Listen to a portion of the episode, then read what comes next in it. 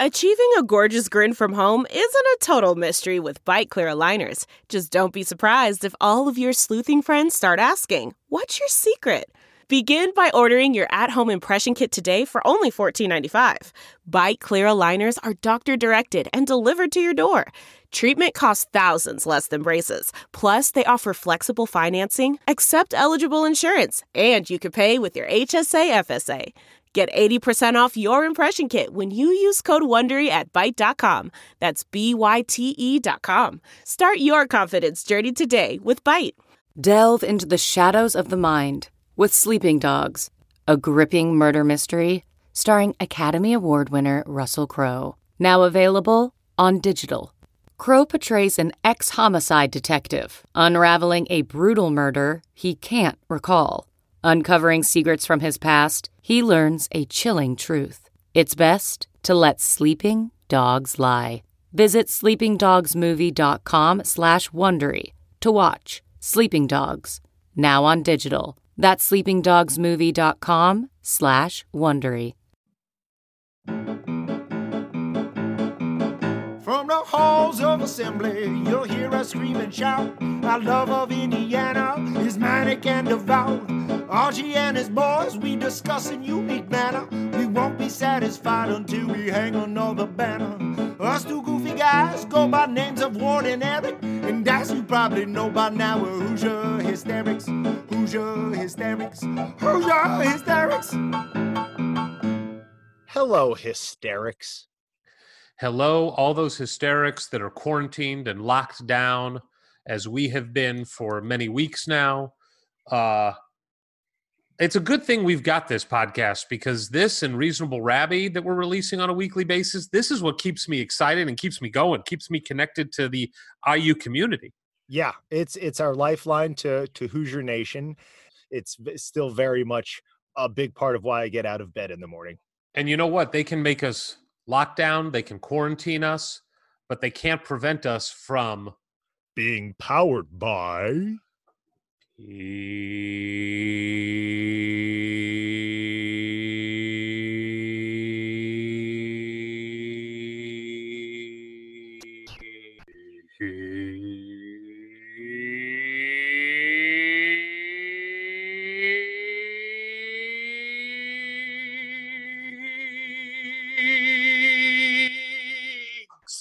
It is so funny how Zoom has no idea what to do with the audio. Like, wait, is that a car going by that I should filter? And then it starts to like disappear.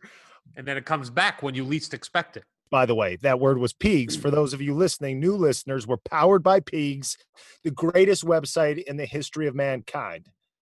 We have gotten some real derisive comments about the Puig siren call recently. Yep. Uh, mhm. Some have suggested why. uh, One guy actually tweeted, and he said, "The time you spend doing the siren call would be better if you just promoted Pigs.com." Oh, And my response to that is, "Didn't we just promote Pigs.com by yeah. the fact that you're tweeting about it? This- You insulting son of a." you know what? Insufferable son of a. Yeah. also, again, I just want to point out in virtually every podcast app, there is a skip forward button. Just Right. skip forward, just move over it. No one's forcing you to listen. This is free content. Just do with it what you please. If I was listening to our podcast, I would just keep skipping ahead 15 seconds till I heard one of us not talking and a third voice entering and be like, oh, okay, here we are. Yeah. That's a good point. That's a good Yeah. point. You know what else I would do? If I Hmm. was listening to our podcast, I would sit back, I'd pour myself a cold beverage inside of some handsome IU branded glassware that you can get yourself on collegegradshop.com forward slash hysterics.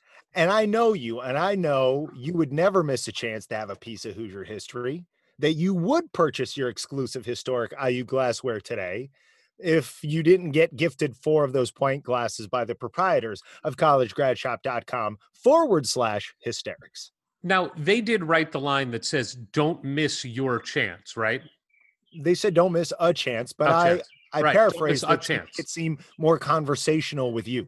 I'm just curious if they think anyone in the world that doesn't buy a glass is like, damn it, I missed my chance.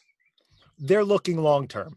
Two Damn it. three years down the road when you know college grad shop is paying somebody you know like zion to promote the- you know it's outgrown us then then yeah people will be like oh man and then they're going to be selling some ugly ass duke glasses at that point They're going to be like, uh, they're going to see us on the street walking by with IU branded glassware. And they're going to be like, what is that? And, I, and you and I will respond, oh, it's IU branded glassware that you can get at collegegradshop.com s- forward slash hysterics. Oh, wait. No, you can't anymore. You know why? Because you missed your chance. now please just put a couple dollars into this glassware we're holding. I No, need to eat. We, we can buy a chicken We sandwich need to eat. Popeye's spicy chicken sandwich, only three, four bucks. Help, help a brother out.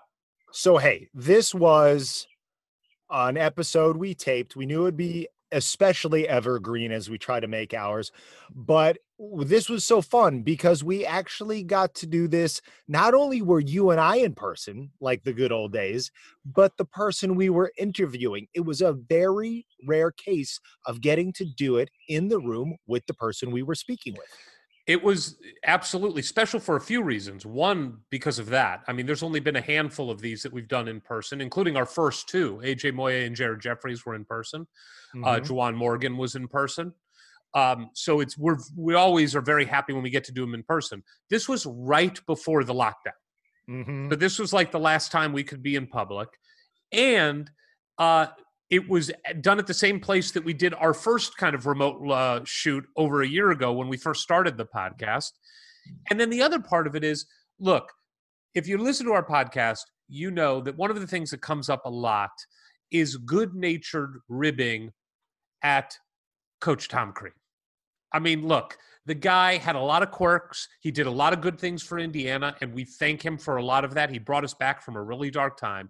But there was a lot of stuff that he did was just weird, just flat out weird. It grated on people. He lost the state, AAU coaches, high school coaches, blah, blah, blah, blah, blah. And it's a little bit of red meat every time we get a chance to talk to somebody who played for him that's willing to give us some of what made him an absolute crazy person. and I was really excited for this one because, look, we spend a ton of time talking to and reveling in the legends that played for Indiana University. And obviously, those are, there's no brainers why those are fun. But as we've talked about, the story of Indiana basketball is made up of legends, role players, people who came out of nowhere, people whose careers got derailed because of injury or whatever else might have happened, managers, assistant coaches, coaches whose careers didn't go the way you thought they would. The entire story is made up of all of these various puzzle pieces, and each one is as valuable as the next in understanding the full experience of Indiana basketball.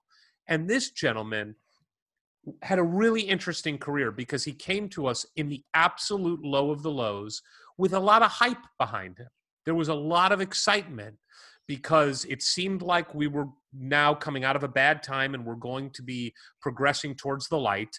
And he had a, a last name that everybody knew in the basketball world. He had come from a program uh, where he had some success and played a lot, and that program had a ton of success.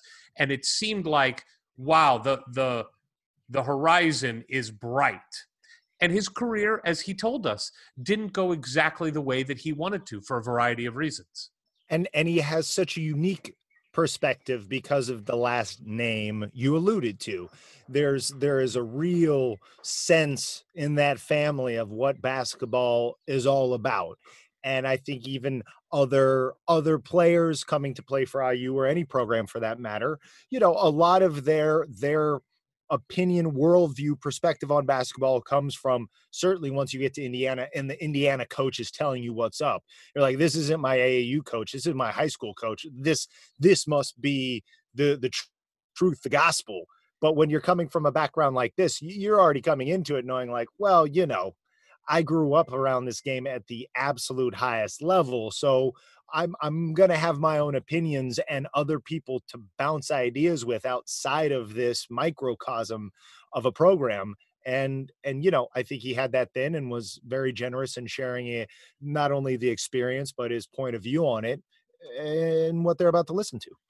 And, and the other part of it that I find just fascinating is, you know, like we got to talk to Trace Jackson Davis. Trace Jackson Davis was a top 25 recruit in the country, top 30 recruit, five, you know, four star, five, borderline five star, came to Indiana with a lot of hype and then had an unbelievable freshman season. And that's a very, that's a common story. This is a guy who was at the highest of the high as far as rankings in high school and expected that of himself and then for a variety of reasons that we will discuss all did not reach those levels in college and i think from a human perspective dealing with that dealing with the disappointment dealing with the failure to meet not only other people's expectations but more importantly your expectations how do you handle that well the good news is this guy came from a really strong background and has come out the other side, I think, well and, and done well for himself, where he could have wallowed in pity, in self pity, and he has not. And he's really honest about it, which is refreshing. And just a, a good dude, a good hang to have had the privilege to spend a couple hours smoking a stogie with this gentleman was just fun, along with being insightful. So I, I hope that experience for us translates to the listeners. And with that, let's let them have it. Hoosier hysterics. Hoosier hysterics.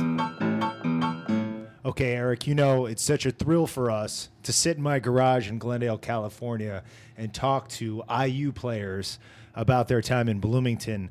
But sometimes, very rarely, we have an extra thrill where we're not in my garage and that player is with us in person. Would you care to tell the folks where we're at and who's with us? Yes, because where we're at is why we are sitting with this gentleman today. So we are at the Grand Havana Room in Los Angeles, a private cigar lounge that I have been a member of for a while. That Ward and I come every once in a while and smoke cigars and yell at each other about Indiana basketball.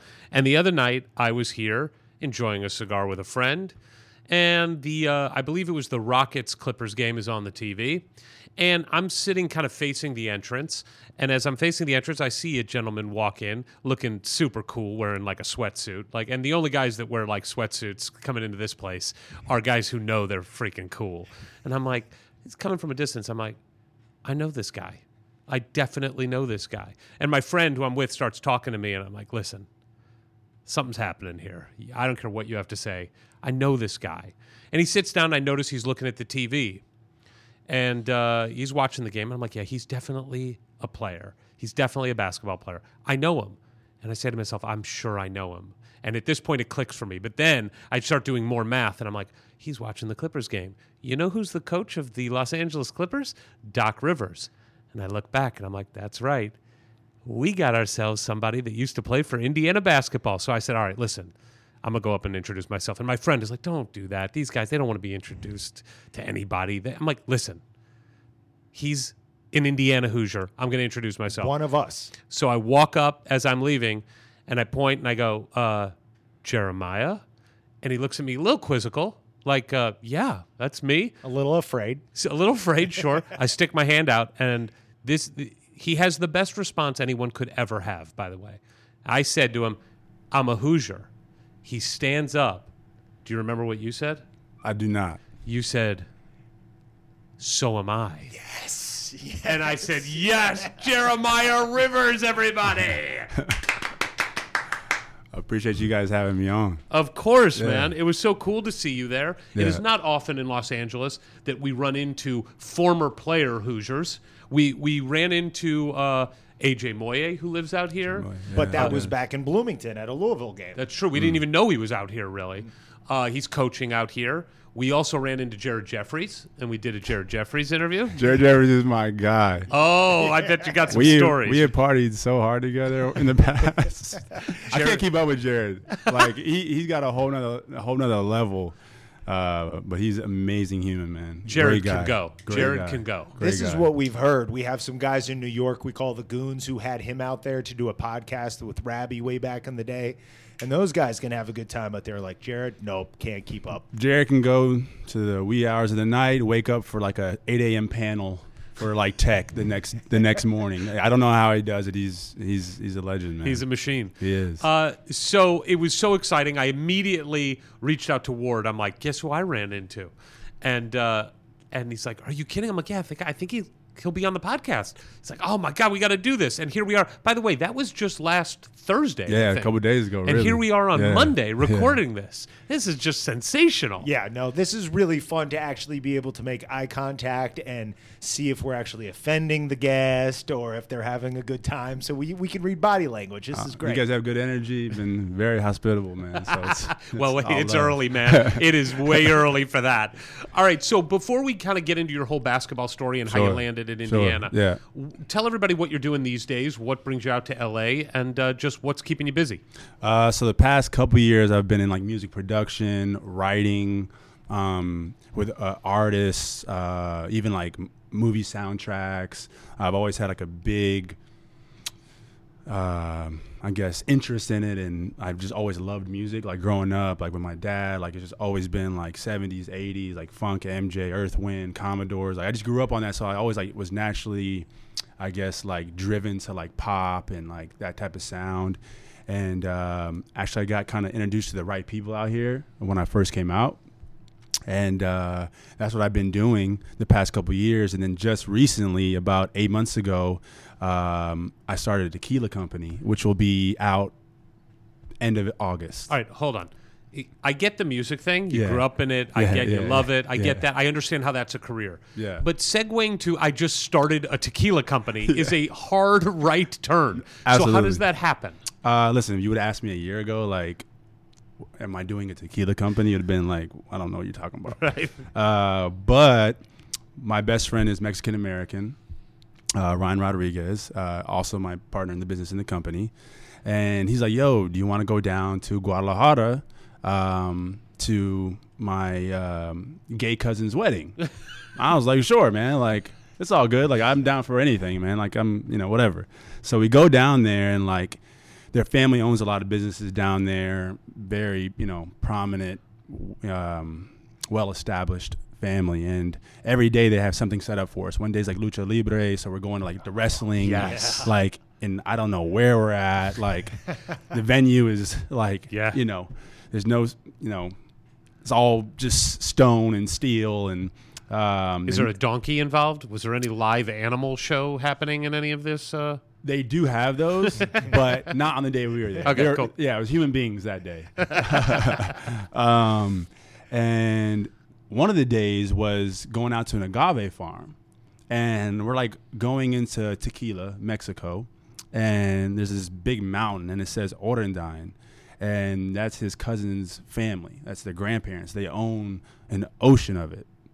And so I'm sitting there like, wow, like I didn't, you know, this is incredible. Like, you know, I drink tequila. Like a lot of athletes drink tequila. Um, why is that? Is there a reason? For, like the purity? yeah, the purity. Like I think, you know, our response to it, you know, the next day is better than there you go. anything else. And then you kind of look at like the statistics behind it. There's like studies from MIT, Harvard, like lowest glycemic index, gluten free. Like so, I think you know with blancos, like the least amount of sugars. Like so, you just feel better. Wow. Um, so yeah, and the experience was insane, and I and like I couldn't get it out of my head. Like when I, when we returned from LA, and we're just partying with his family. It's the big wedding, and I get back, and like two weeks later, I'm like, hey, can we like talk to your grandparents and see if this is a, like a venture that you know they'd be willing to allow us into their world, you know. And we went down there when the grandparents, you know, his family and his cousins looked at us and said, okay, you guys can do this, but you have to live here for two weeks and learn about it and understand like the culture behind it. So that's what we did. We stayed down in Guadalajara.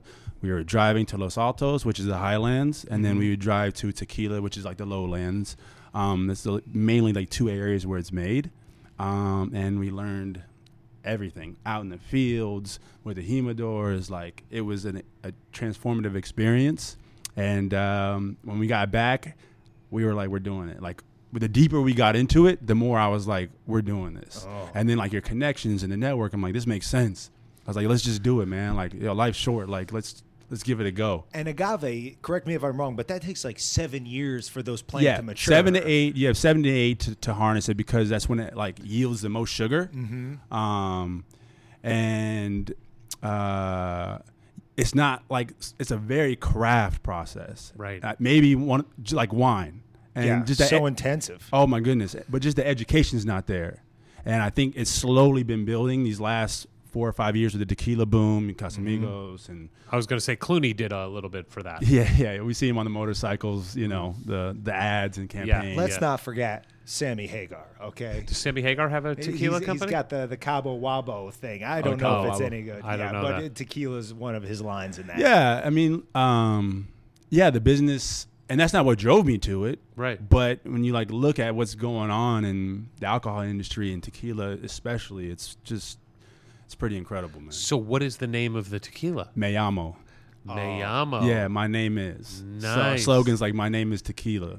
Oh, Yeah. I like it. Yeah, and we're spelling it. We're fuse, we're fusing like two Spanish words, "may" and "amo," so Americans can pronounce it when they read it. Yeah, Do you spell it M E L L A M O? No, no. So it's M E Y A M O. Got so it, Mayamo. It's really seamless, easy to read, easy to say. And where are you in the process right now? Uh, we are in our final negotiations with our distillery. Well, I can't contractually say anything Sure. yet. Got it. Um, in design phase right now. Mm, that's fun, right? Oh my goodness, it's fun, but it's also been maybe the most frustrating thing I've ever dealt with because I don't like anything. I'm, I'm, I'm very picky, uh, but it's getting there. Um, but like compliance, like the federal and, yeah. and state is pretty much done. Like we have all that. Okay. Uh, Um, and then you know, like our investors and the people behind the brand is coming together now. But you and your friend did it soup to nuts. You guys, you We did came- ourselves. You did it yourselves. You went out and got financing. You, it's it's just you guys running the company with some investors. Yes. Yeah. Um, uh, several years ago, I I was involved in something, not not a tequila company, but a tequila company called Asombroso Tequila. Asombroso, yeah. you know that Yeah, I know with the Asombroso. bottle that looks like a dildo. Yeah, yeah, yeah. I mean, yeah, ducks, right? So I've been to that distillery. Okay, Yeah. so the guy who I don't know if it's the same guy who owns it. It is. Is it? Yes. So he wanted to do a reality show about his company and himself, and so he I got involved with that a little bit. Selecto de Amati Tan is the name of that distillery. Wow, there you go. Mm. Yeah. Yeah. No, I- you don't understand. I s- You're in. since we went down there for those two weeks, me and my partner have gone to. We go to Mexico every month. And you just learn. You're a sponge. We're a sponge, man. Like we're not rushing it. Like I'm not sending people. Like I don't have the you know I don't have the cash flow to be like yo go take care of this for me. Right. It's me and my partner going there every single month. Now, what he told me at the time that was fascinating for a reality show Yeah. was that the, uh, let's just say, it's not the safest of industries. Like for him at the time, the cartels were involved a little bit. They they've like firebombed his distillery or where he was manufacturing something because he didn't grease the right people in Mexico. Is that is that all part of like the Mexican corruption? Are you having to deal with any of that? So far it's been smooth. Okay. Um, you know, I keep a low profile. Like I'm not some name dropper or Right. like anything. I'm just there to you know to learn and not appropriate the Spanish culture and uh, be immersed in it as much as I can. And I think that's been big for me. And obviously, my partner and his family have been instrumental in like facilitating that for us. Because they're in the They're community. there. Right. They have Respected. those relationships with whoever is corrupt and whoever's not. Like that's just part of Business. yeah, that's part of business. That's part of the fabric there. So it just comes with the territory. It doesn't really bother me. The good news too is if you want to keep a low profile, we are the best place to be talking. Yeah, about it. yeah. I mean, you, you, don't have to can- worry about anybody finding out about you You here. can get real. This is as low profile as it gets. But to, to, to do this for our listeners, what I'm Yeah. sure they're all wondering r- Yeah. right now is where are you in negotiations with Kilroy's, with Nick's, and all the places in Bloomington Sports. that, that need yes that Yeah. need to serve your tequila. So we're not there yet because we still had to work on uh, our distro and who and who's going to facilitate that for us. Because that's really the business. Is That's- who's going to be out there selling it to the bars and to the dis- Yeah. to Liquor the stores. Yeah, retailers. there's a couple big boys out there like Southerns, um, Right. And really, if you get in with a couple of them immediately, if you're able to get that immediately, like you're almost profitable like day one, like because their sales team they're so strong, and you have those relationships. I mean, it's a big deal. And is that on quality of tequila? Is it having sort of a niche or a gimmick sometimes that'll just make you stand out?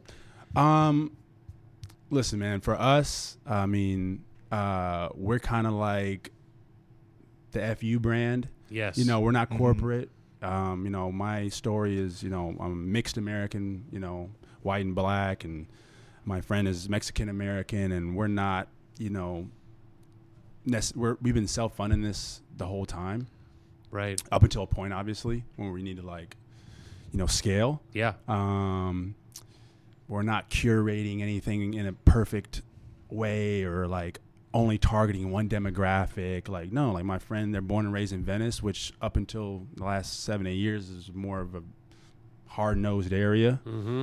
Um, you know, then people come down, they're like, oh, like Abercini and, and Yeah, everything. that's It's not real No, Venice. it's not real Venice. Yeah. And people were like the the locals are like, man, that's not real Venice. You know, Right. Their their their lingo, their slang is way different. Like, and I picked up so much slang from hanging out with like his whole family and his friends, and it's it's fun. So we're Venice established. We're using that as our as That's our- cool. Yeah, as our Your vibe? our vibe, and our foundation. Very cool. And we're gonna start there, and then work like Manhattan, and then work inwards. Very cool. Yeah. All right. So that's what you're doing now. Yeah. Yeah, that was so that's where your friend grew up, but I think it's Yeah. now time to to go back to the beginning of your story. Yeah. W- Where where was your childhood and what was it like growing up in a household with a, a basketball father? my childhood was everywhere. Like I didn't grow up. I mean, obviously Florida is the base now, and we've been there the longest. But like, you know, started in Atlanta, Yep. went from Atlanta to Los Angeles.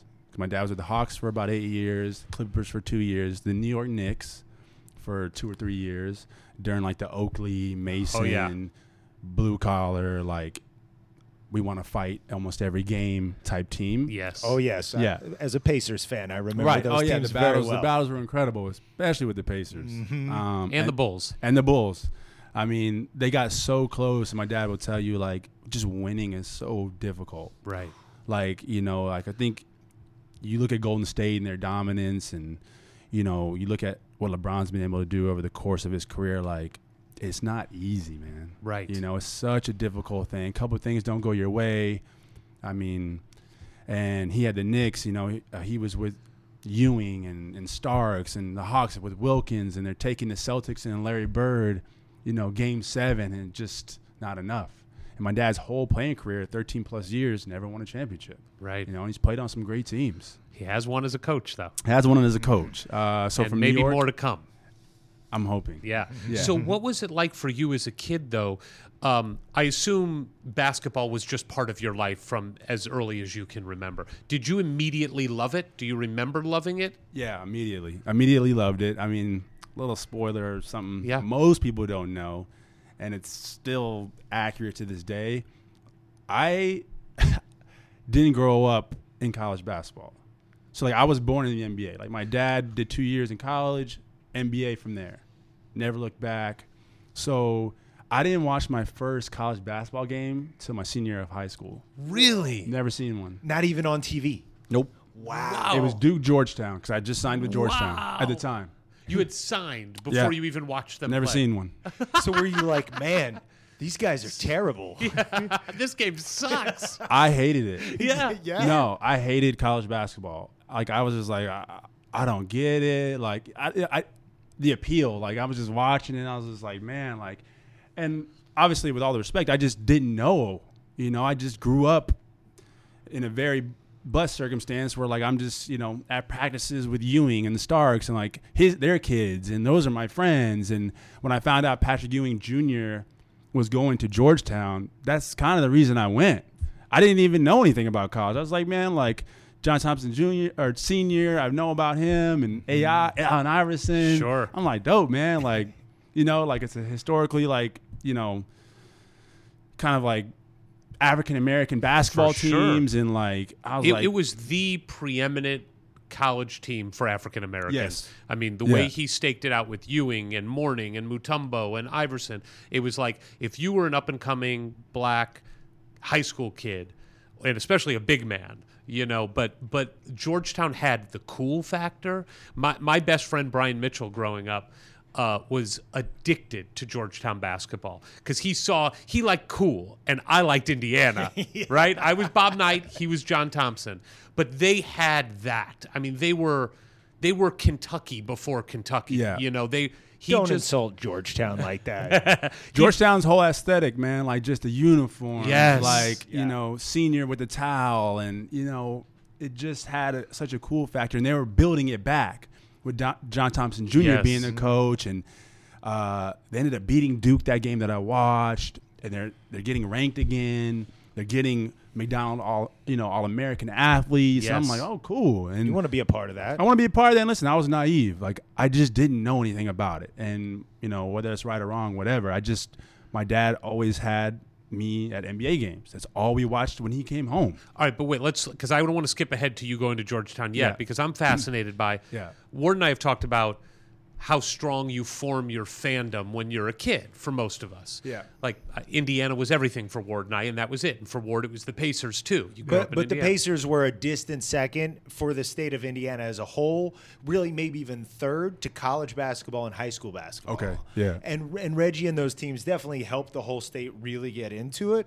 But yeah, it was like the NBA was the most distant thing. And for you in St. Louis, you didn't even have a team. No, I just liked Michael Jordan. Sure. Truthfully, I love the NBA. I love basketball. But my point is, the idea of me changing allegiances. Oh right. You know, it, it's foreign. Like I, I could not imagine being a fan of any other school. You are traveling with your dad. Every time he moved, you moved. Yep. And so, your first team that you remember really rooting for, I assume, was the Hawks Yeah. when you moved and then he went to the Clippers after the Hawks, did you stop rooting for the Hawks immediately and become a Clippers fan? Yeah. That's it. I'm just supporting my family. Like that's just what I know. Like it's not like I didn't support the Hawks or I didn't like them. I was just well, this is where we're at now. Right. And you have to assimilate and you have to adjust and you know, I think as a kid like you're just my dad, whatever uniform my dad has on, that's my dad. Like I'm supporting that. I love him. I And you know. how hard is it for you moving around like that to get established in the AAU circuit, you know, Mm. finding a team or a coach or a group of players that you can kind of grow with? Was that difficult? um, I think assimilation was the biggest thing, right? I, my dad and my mom did a great job of getting a basketball in my hand, getting me on a team, and sometimes they were the worst teams, but I didn't care. I just wanted to play basketball. And it's like an instant community. You Yeah. come to a new town, but you're on a team and you got eight new friends in a minute. and then people find out and they want you to join their team. Right. And I was like a multi-sport athlete. I was, I mean, I was incredible at football. What position? I was a running back. Nice. And uh, you know, in my Pee Wee days, I feel like I was incredible. I don't really know. I don't really know. it, it helps the story. I It tell helps the myself story. that. Yeah, at of least. course. Um, and basketball, and uh, even even tennis a little bit, but yeah, I think they did a great job doing that. And but adjusting, like moving and changing friends, or not even changing friends, but having to build new ones from scratch, like that's like almost a skill or something that you had to develop as a kid, early age. I mean, new schools, everything. So it was it was definitely difficult sometimes. Who was the nicest NBA player that you got to meet because of your dad playing in the NBA? Who do you look back on and go, I love that guy? It's hard to single out one. Okay. Oh. Uh, Sean Elliott would be one. From Arizona. from Arizona. Dennis Rodman Really? would be one, the nicest guy, man. and The You see nicest him out here at all? Yeah, He's I a see new him. boy, yeah, right? I, I, me and Austin, uh, my younger brother, um, we actually partied with him one Oh, night at a God. nightclub, and he's like, "I used to babysit you." Like, now, where was the crossover with Rodman? What team? Spurs. Oh, right, right, right before he went to the Bulls. Yep. Yeah, like a little interim period there, and yeah, And he that was would be just a Sean good- Elliott too at the same Yeah, time. and Sean right? Elliott was there, and then my dad like retired in that '96 era, um, and then like two years later they get dunk they get Duncan, and my dad's doing TNT, but we're still in San Antonio. Mm, Okay. And so like I'm just the biggest Spurs fan, like all the games at the Alamo Dome, like it was just and Rodman incredible. was just a good dude to you. good guy, man, such a good guy. All right, I have uh, nothing bad to say. Like, all right, good. From my personal experience. Okay, but now I want you to say something bad. So give me the opposite. Who were the guys that you were that were the coldest to you, or somebody that you were like, why is that guy such a jerk? That's a good question. I don't know if I've ever had that like jerk experience. Right. I think some players maybe just being more reserved or just maybe less social. Sure. Um, now you are also helped, I would imagine. Your dad is one of the most respected Yeah. guys that has ever played or coached. Yeah. So I would imagine, you know, like with anything, if your dad's a good guy and the adults like your dad, they're going to like the kid. Uh, Honestly, I I just I can't think of one. Wow, And okay. and a lot of that's because of my father. Like Yeah. no question. Like he's been in the league a long time, and I think he has his, the players' respect, and you know, it's been a pretty easygoing experience with players. I, I can't ever remember one just being a complete jerk. when when did you then settle in Florida? Was it when your dad went to Orlando? Yeah, so you got a job in 99, 2000. Um, the team was basically gutted at that point. Yep. Hardaway's gone, Shaq is gone, and my dad is left with, you know, guys are picking from the CBA uh, overseas, and they end up going like 500 that year. He gets coach of the year. I mean, the leading scorer was Daryl Armstrong. Wow. Um, you know, they have Michael Doliak, you know, Not a stellar team. not, I mean, no, by any means. But they Right. gave all they could. Their slogan was hard and hustle, and they were one shot away from going to the playoffs. They lost to the Milwaukee Bucks, who ended up who, who took this took the eighth seed that year. And how much when you're seeing your your dad really get the most out of a team like that? How how often can you as as a kid growing up like you're you're learning from that these life lessons that maybe you don't realize until 20 years later Yeah. but was it something like where you were close enough you were running around at practice and you were hearing him talk about you know his frustrations with work or what was satisfying about work was was that a pretty open door for you to to understand what he was going through at different stages Yeah, absolutely. Um, and it set the tone for my life. You know, being able to see like how hard these guys work and how hard my dad was working. I have a crazy story. I'll never forget this as a kid. I think second year, third year with the Magic, and like, you know, I'm like 11, and like we're still like running down to you know my parents' room. Like, you know, we're scared at, of the dark or whatever.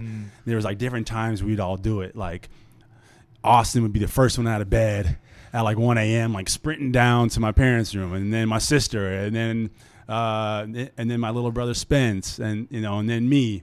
Um, I remember going down at 4 a.m. to my parents' bedroom, and I passed by Austin's room, and I see my dad in the pitch. It's like almost it was, it was dark, and he was writing plays at 4:30 in the morning. Wow! Like, 'cause he didn't want to wake my mom up, so he's sleeping. He didn't want to wake up, you know, the kids because they're all sleeping in in the master room, right? And my dad was in my brother's room just writing plays at 4:30 because they hadn't been playing well and they lost a couple games, and I'll, I'll never forget that for the rest of my life. We uh, I we was like, re- Dad, go to bed. And he's like, Oh, I, w- I will, I will. Wow. Yeah. and is that as much uh, uh, his his his drive to succeed and maybe this is the same thing his passion for the game Hundred percent. I mean, I think it's what his my grandparents instilled in him. Um, his mom and his dad, you know, they came up during the civil rights era, Chicago, South Side. Mm-hmm. They came from nothing. You know, my dad's father, you know, was a cop, so and you know, a black cop. Wow, in, in Chica- Chicago. In Chicago, during that whole time, it was not easy. No. Yeah. So, uh, you are now settled into Florida. Yeah. You're at Winter Park. Yeah. You are now in the same place for a little while. Yeah. When do you realize Football's not happening. It is just basketball, and I'm pretty good at this game. eighth grade, um, we moved to Florida, like middle school, like getting into like seventh grade. So I, I did private school, seventh and eighth grade. I didn't have a good experience, and Nobody does in middle school, right? yeah, I mean, yeah, that's yeah, pretty universally horrible. But when you're moving around a lot, I'm sure it's worse. yeah, and I was like playing varsity already, uh, and there's a lot, a lot of politics involved. I didn't understand it. I'm seventh, eighth grade. I didn't get like why I wasn't starting. Like I'm like or playing more, and especially with football. Like I was the fastest. I was the strongest, and there's just a lot of politics, and I didn't get it, and it drove me out of football. I was like, man, like I don't know why I'm not playing, and I don't want to get hurt and I seem like basketball is kind of where this is going. And so, like, yeah, going into ninth grade, and I switched to public school because that's where like all like if you want to like prove yourself like with competition, you had to go public school in Florida. Wow. Well, Yeah. you did. Yeah. Uh, and what was it like being uh, going from just making the decision to go to public school now and then becoming a national recruit? Like, what? When did that kind of all kick into gear for you? Um, so it started ninth grade, right? I'm on an AU team um, called the Magic Hoops, and we're just some local guys, but like we were good. And our coach was a former NBA player and overseas player named Stan Bacavage, and we had great plays, and we were just beating all these nationally ranked teams, and it started to garner attention. And we go to AU Nationals in Virginia, we play against like a nationally ranked AU team, Houston Hoops. They have Daryl Arthur, Nick Wise, top recruits, a couple NBA players now, and we are up twenty. And so fourth quarter, and like, but we were small, man. Like our biggest guy was six four. Like Daryl Arthur and them are six nine, six eight, and they end up coming back and beating us by two. But that game, like, s- got everyone's attention. Ah, Um, a lot of coaches in that game. coaches in that game. So like, who who are these players? Like, who's his team? And then Because they were probably there to watch the other a hundred team. percent, they didn't care about the Mm-hmm. Magic Hoops. We're just a Right. local Orlando team. Next tournament, we we played up and we played against Lou Williams and the Atlanta Sweet Lou. Celtics. Okay. And I have 38 that game. wow. No, I'm just I'm killing that game. And everyone was there to watch Lou Will. And uh, a coach named Tom Toppings, uh, the head coach of Nike Team Florida, was there. This is back when all those Nike, Adidas. Oh, remember sure. how big those circuits were? Yeah. Of course. And he came up to me after the games. He goes, "I'd love for you to play for me next year," because I was with the Magic Hoops and been with them for several years. And I was like, I talked to Stan and the head coach of my team. He's like, "You got to do it. It's Nike. You're going to be at all the best tournaments, all the best competition." And we had Keith Brumbaugh on that team.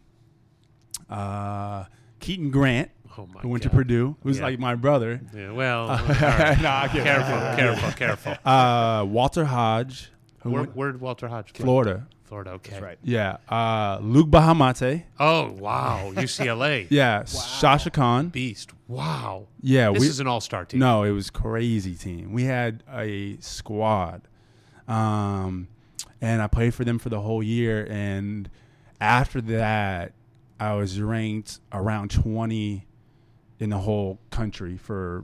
I think I was a sophomore. I was a twentieth sophomore, um, and then that following summer, I ended up getting to like around ten in the country and top two point guard. And were you? Be honest. Are you looking at those rankings? Are you like, I'm gonna get up. I'm gonna be top ten. Come on. Yo, like when A- when Adidas ABCD would send us like the CD Yes. with like hip hop and they like shout out your name and like you're looking at rankings like every week. Did I move up? Like, oh, how's he in front of me? Yeah, I mean, Of course. you're competitive. I'm competitive. Like, I love the challenge. But yeah, it's just it was fun. It was an interesting time. Did you feel like you were the tenth best player in the country? I felt like I was top. I thought I was number one. Really? I thought I was Okay. like I, I knew like Greg Oden was one, and I, I I was completely okay with that. But like when it came to guards, like Ty Lawson, Conley, Mm-hmm. I felt like I was the- I felt like I was one two. Yeah. And you'd been playing against those guys Yeah. in some of these Yeah, competitions, so you knew what you 100%. were up against. I knew what I was up against. yeah. Also, now because I think most Indiana fans that are listening to this remember your time at Indiana and didn't really know of you because we weren't recruiting you Mm. Yeah. at the time. yeah, we didn't get to see the full Jeremiah. no, no, Rivers. no, no, no. Tell us what your game was like. How would you describe your game, that your sophomore, junior, into your senior year of high school? I mean, post or no pre senior year, thirty a game, seven eight threes a game. Um, I mean, if you ask anybody that like played against me during that time, one of the most one of the more natural jump shots. Um, Did you pattern your game after any of those players that you saw all those years uh, touring around with your dad? Was there anybody you tried to emulate? Michael Jordan. Yeah. Okay. That's a good one. Good my choice. form, my form, everything. I just I was a Michael Jordan fanatic growing up. Nice. Well, and now I guess is a good time to ask was uh, how hands on was your father with your development, or was there even time because he was coaching NBA teams? a lot without getting in the way. Like he wasn't forcing me into basketball. He wanted me to make my own decisions, and as long as I was happy, he was happy. Great. I was 'Cause you- never a force, you know, because you go to AU circuit, like you see parents Oh yeah. fighting. Like it's, I think, I think even Austin dealt with that more than I did. Like in terms of like jealousy and you know, oh, it's nepotism. It's it's Doc Rivers' son. I'm like, Yeah, yeah, yeah. Have you ever seen Austin play in AU? Like he was insane. Yeah. I I just recently watched what's the South Carolina coach's name? Frank Martin. Martin. Frank Martin has a kid who plays uh, basketball. And they were asking him about what do you like at the games? And he's like, listen, Yeah. I don't say a word during the games. I don't talk to the coach. I don't talk to the referees. And here's why. He's like, for all you parents out there that get all worked up, you have adults who are volunteering their time, volunteering to coach your son or daughter. They're taking away time from their families Yeah. to spend time coaching yours, and all they want is to help your kids get better. hundred percent. Leave them alone Yeah. just leave them alone. So he said, and look, I'm as competitive as the next guy, but I want.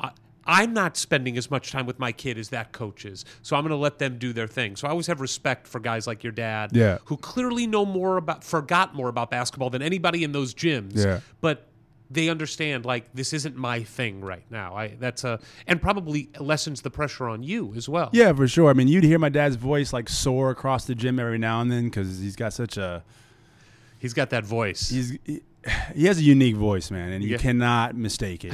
And it's the most as a kid, it's the scariest thing of e, ever. like talk back to my teacher, a bad grade. It was a frightening experience. You know, like getting spanked, like, oh, Oh, yeah. my my dad, like, dude, he's six five, he's just he's And thick, muscly. thick. Yeah, his voice is it's like comes from like a dungeon, man. Like it's just deep. It's so deep and raspy. Uh, but yeah, um, he just let us play, man. so that was your game heading into senior year, uh, yes, Hi- heading into senior year, and then what happened? senior something year? happened. What happened? Uh, a life changing experience happened. Open gym in the summer. I'd go. They're not mandatory, so I'd go a couple times a week. You know, I'm doing it, AU and all that, and all these camps, Nike, and my head coach of my high school calls me and he's like, "Hey, Billy Donovan's coming." Oh, this is actually even before, yeah, because I didn't sign up my senior year. He's like, "Billy Donovan's coming," and they've already offered me. I wasn't going to to the open gym. I wasn't going, and I was like, "All right, well, I have to go." You know, with Billy Billy D's gonna go. I'm gonna go play a couple games. At this point, wh- where were you? Were you thinking about going to Florida? I was going to Florida probably. Really? Okay. Yeah, hadn't signed, hadn't committed, but I was going to Florida. I, I was like, "Yo, it's Florida, man. Like, Yeah. that's where they I'm were, from." They were doing pretty well. Yeah, Um, they they they had already took me to see a football game, um, and yeah, they had. I mean, Mike Miller had just you know they had the momentum, they had the, the, the juice in Florida, and game three, I go up for a dunk and I slip off the rim. Is the the gym was old, it was hot and humid. and We're in Florida, no air conditioning, so there was a lot of condensation on the rim, and I slipped off, broke my shooting hand. Broke my shooting hand On the rim or when you fell? when I fell. Yeah, and it was super painful. Uh, I looked like a snake. Like it was just, it was rough. You was knew it rough. right away, Oh, I knew broken. I was broken. Go to the hospital, uh, have the surgery, um, and a couple things happened that prevented me from recovering. Um, I didn't rehab.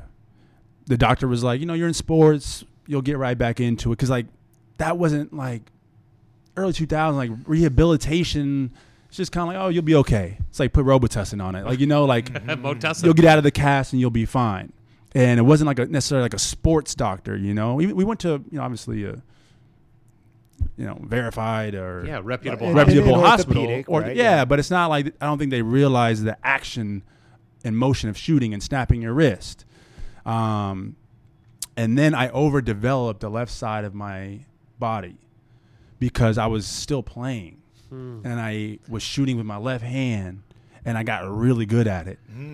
I remember Nike was having an exclusive camp of only like 20 players, and they came down and watched me play, and I just dominated with my left hand, and I had like a sling on. Holy and uh, God, I forgot the guy's name who came down. Oh, George Raveling. Oh yeah. George Raveling came down to Florida. It was like Nick Calathis. There's a whole bunch of good players. Chandler Parsons, John Roberson. There's a whole bunch of Keaton, like all those guys. And I, j- I overdeveloped my whole entire left side. So when I came back from surgery, my mechanics of my left and right side were firing differently. And I forgot how to shoot. Like I didn't forget, but like my body wouldn't allow me to mechanically use the same form that I had been using my whole life. And did you know that? No, nobody could figure it out. Nobody realized that it was in my back. Everyone's like looking at my my my arm and my wrist, or they're trying to change my shot. And then like you- I'm trying to change my shot. I'm trying to figure it out. Like how did I you you know? And it was just a mess from down. It was just a mess. So did did the injury prevent you? Did anybody pull their scholarship offer? No. So how did you end up then committing to Georgetown and and not Florida?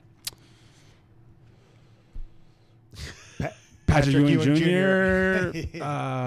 Who, by the way, left Indiana to go to Georgetown. I didn't even know that at the time. Yeah, Like, right. Uh, and I think watching that Duke game, I was like, all right, I'm gonna go to Georgetown. and was it something a little bit where you felt like you could strike out on your own, get get get a little bit out of out of your now home state, and just kind of establish yourself as your own man? Absolutely. And it's not like my dad wasn't involved in the college process. I think he was like, you know, I'm gonna let you make your own decision. But his like college education in terms of like what college I should choose and what program, like, probably wasn't that much better than mine. I was going to say he's so consumed with NBA. yeah, so he's not. he was, he's following. coaching. He's just like, oh, yo, you know, s- senior. We, I've talked to him. Great guy. You know, I, I know, you know, Roy Williams and Bill Self, great guys. Like, oh, you know, uh, who was this? Calipari, great guys. You know, like they see him at whatever camps or coaching clinics. So The draft. the draft, that was basically Yeah. our, my experience, you know, and that's kind of what led to that decision. When you are going through your senior year and knowing that your game is now different, Way different. do you start embracing the difference of your game, or do you just keep trying to fight through it? I didn't embrace it until my senior year of Indiana.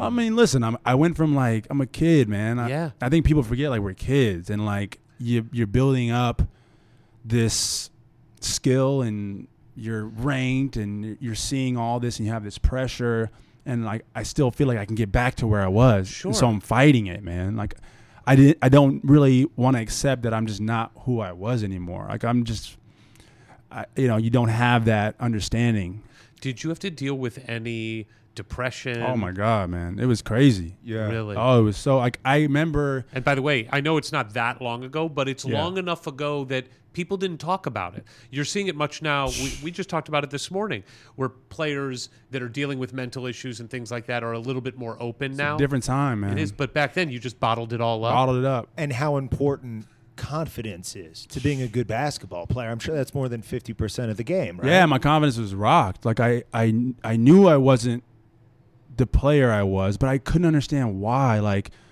I, I would work tires tirelessly. I'd wake up at five a.m., get to the gym at six, shoot for hours, and it's not like I wasn't putting. I just couldn't understand why I wasn't translating, and um, I finally went to like one of these like Nike elite camps in the summer. Like it was like a Paul Pierce camp or something. They had like a training staff, and I couldn't lift my arms over my head.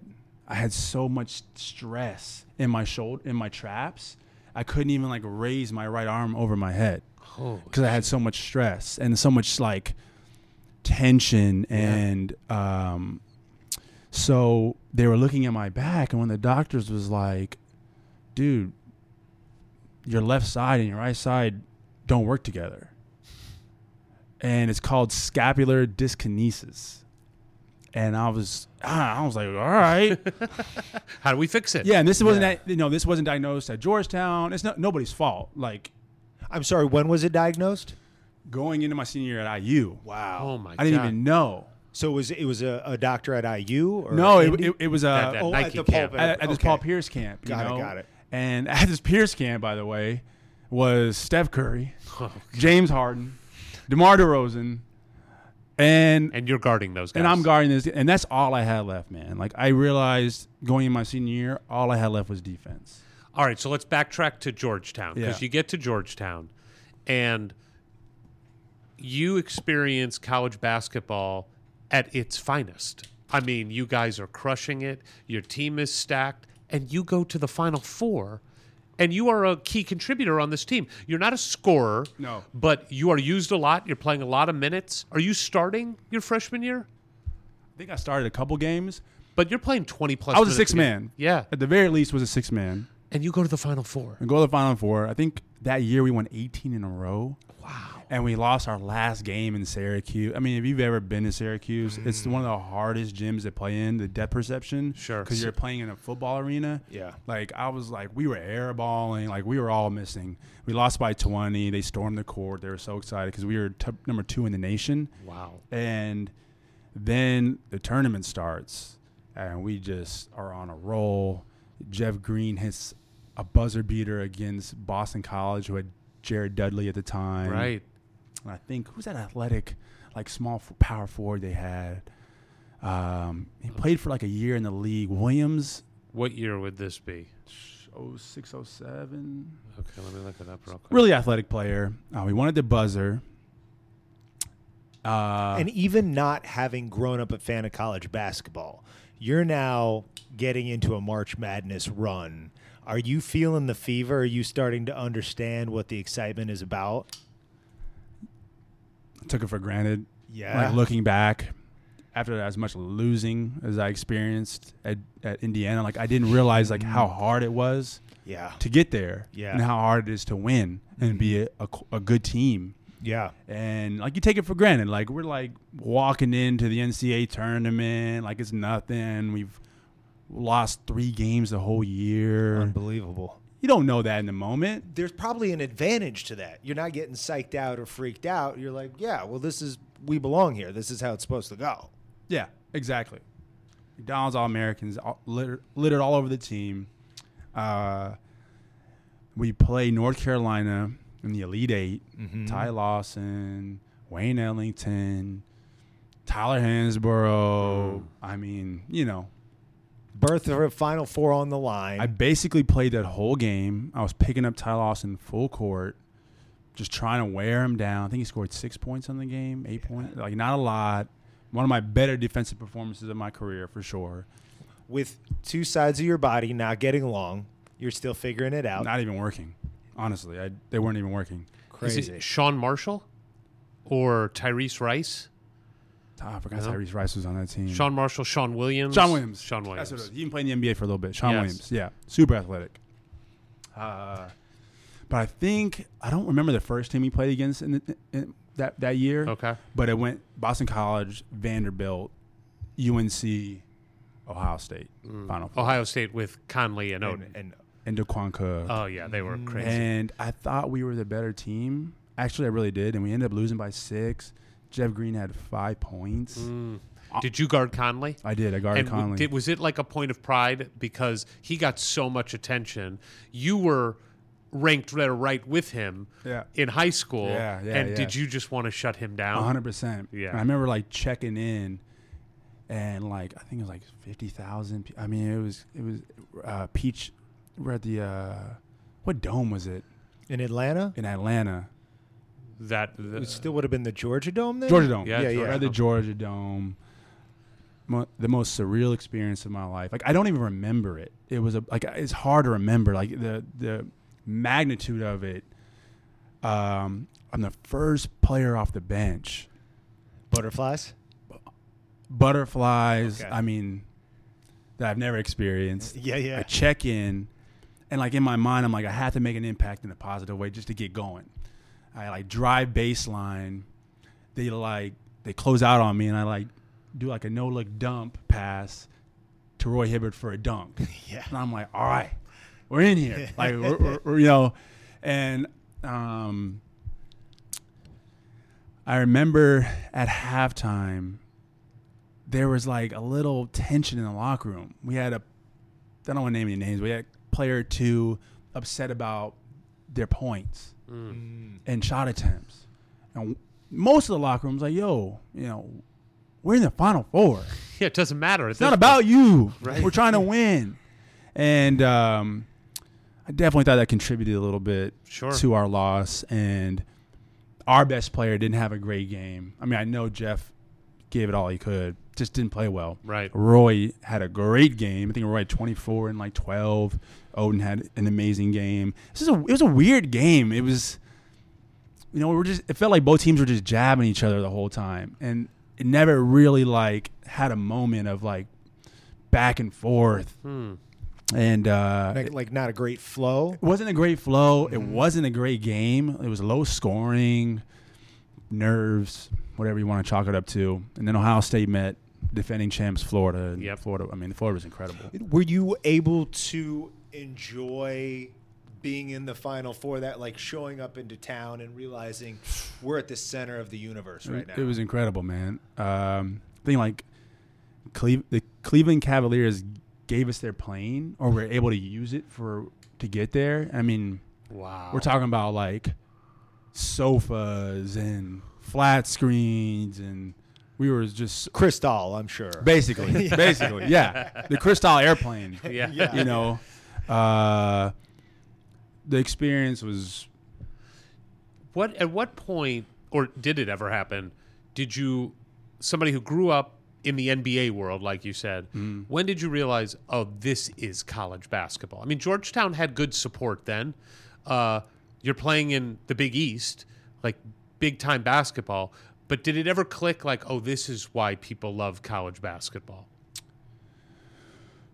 I would say I'm trying to remember like what. Yeah, playing at Pitt, Okay. tough environment. Who was was Dixon the coach? then? Yes, Dixon. I think it was Landry Yeah. Oh Fields. yeah, good teams. Um, Sam. I won't remember. Man, I'm trying to think of his last name. But Aaron Gray. Oh, I remember Aaron Gray. just yeah. a tough. They were tough, but that gym was like college, small, Yeah. great environment. It kind of felt like Cameron Indoor a little bit. It had that like feeling. Yep. Uh, head coach Tomlinson from the Steelers is there. Ben Roethlisberger's there, like watching us play. It was just I was like, man, like okay, I get it. Like, and it was just an, it was just an incredible, incredible experience. And I, I loved playing at Pitt That's cool. because you have to understand, like even Georgetown, like we played the Verizon Center, right. we played where the Wizards play. Like Mm-hmm. that's a NBA Yeah. gym. But you didn't sell it out, right? No, but even then, like it, it didn't feel that college Right, it's not a college experience. environment. You know, And and did you because I'm going to assume and we'll get to this later that you felt that fanaticism and passion of the Indiana fans and, and Yeah. this is our school, even our state. In Georgetown, you know, you're there, you're big city, it's a great academic school. Politics is like the real sport in Yeah. that area. So did you feel the same sort of uh, reverence and focus on basketball there, or were you more just one of many things students could check out? Because with a Final Four caliber team, you know how bonkers Bloomington would go. But with Georgetown, I guess I don't know that much about the actual, you know, the students and the fan base there locally, how rowdy they might get. It was as big as a deal as it could be. I mean, I think on campus is like six thousand. Right, My, yeah. That's the size Small of my school. high school. My high school was five fifty five hundred. Wow. Like, we had a massive high school. Like so, it was as big as it could be. And they they did support us. Mm-hmm. Uh, the city of DC supported us. Maryland, Baltimore, like they supported us. You know, Virginia. Um, You were also there at the. This was as good as John Thompson Jr. got it. 100%. I mean, this was like, oh wow, th- he is going to fulfill the legacy of his father, 100%. and this is it. So it was, it was as big as Georgetown could be. At hundred the time. percent. But we had like a lot of issues. Like you had all these McDonald Americans, and we were running Princeton offense.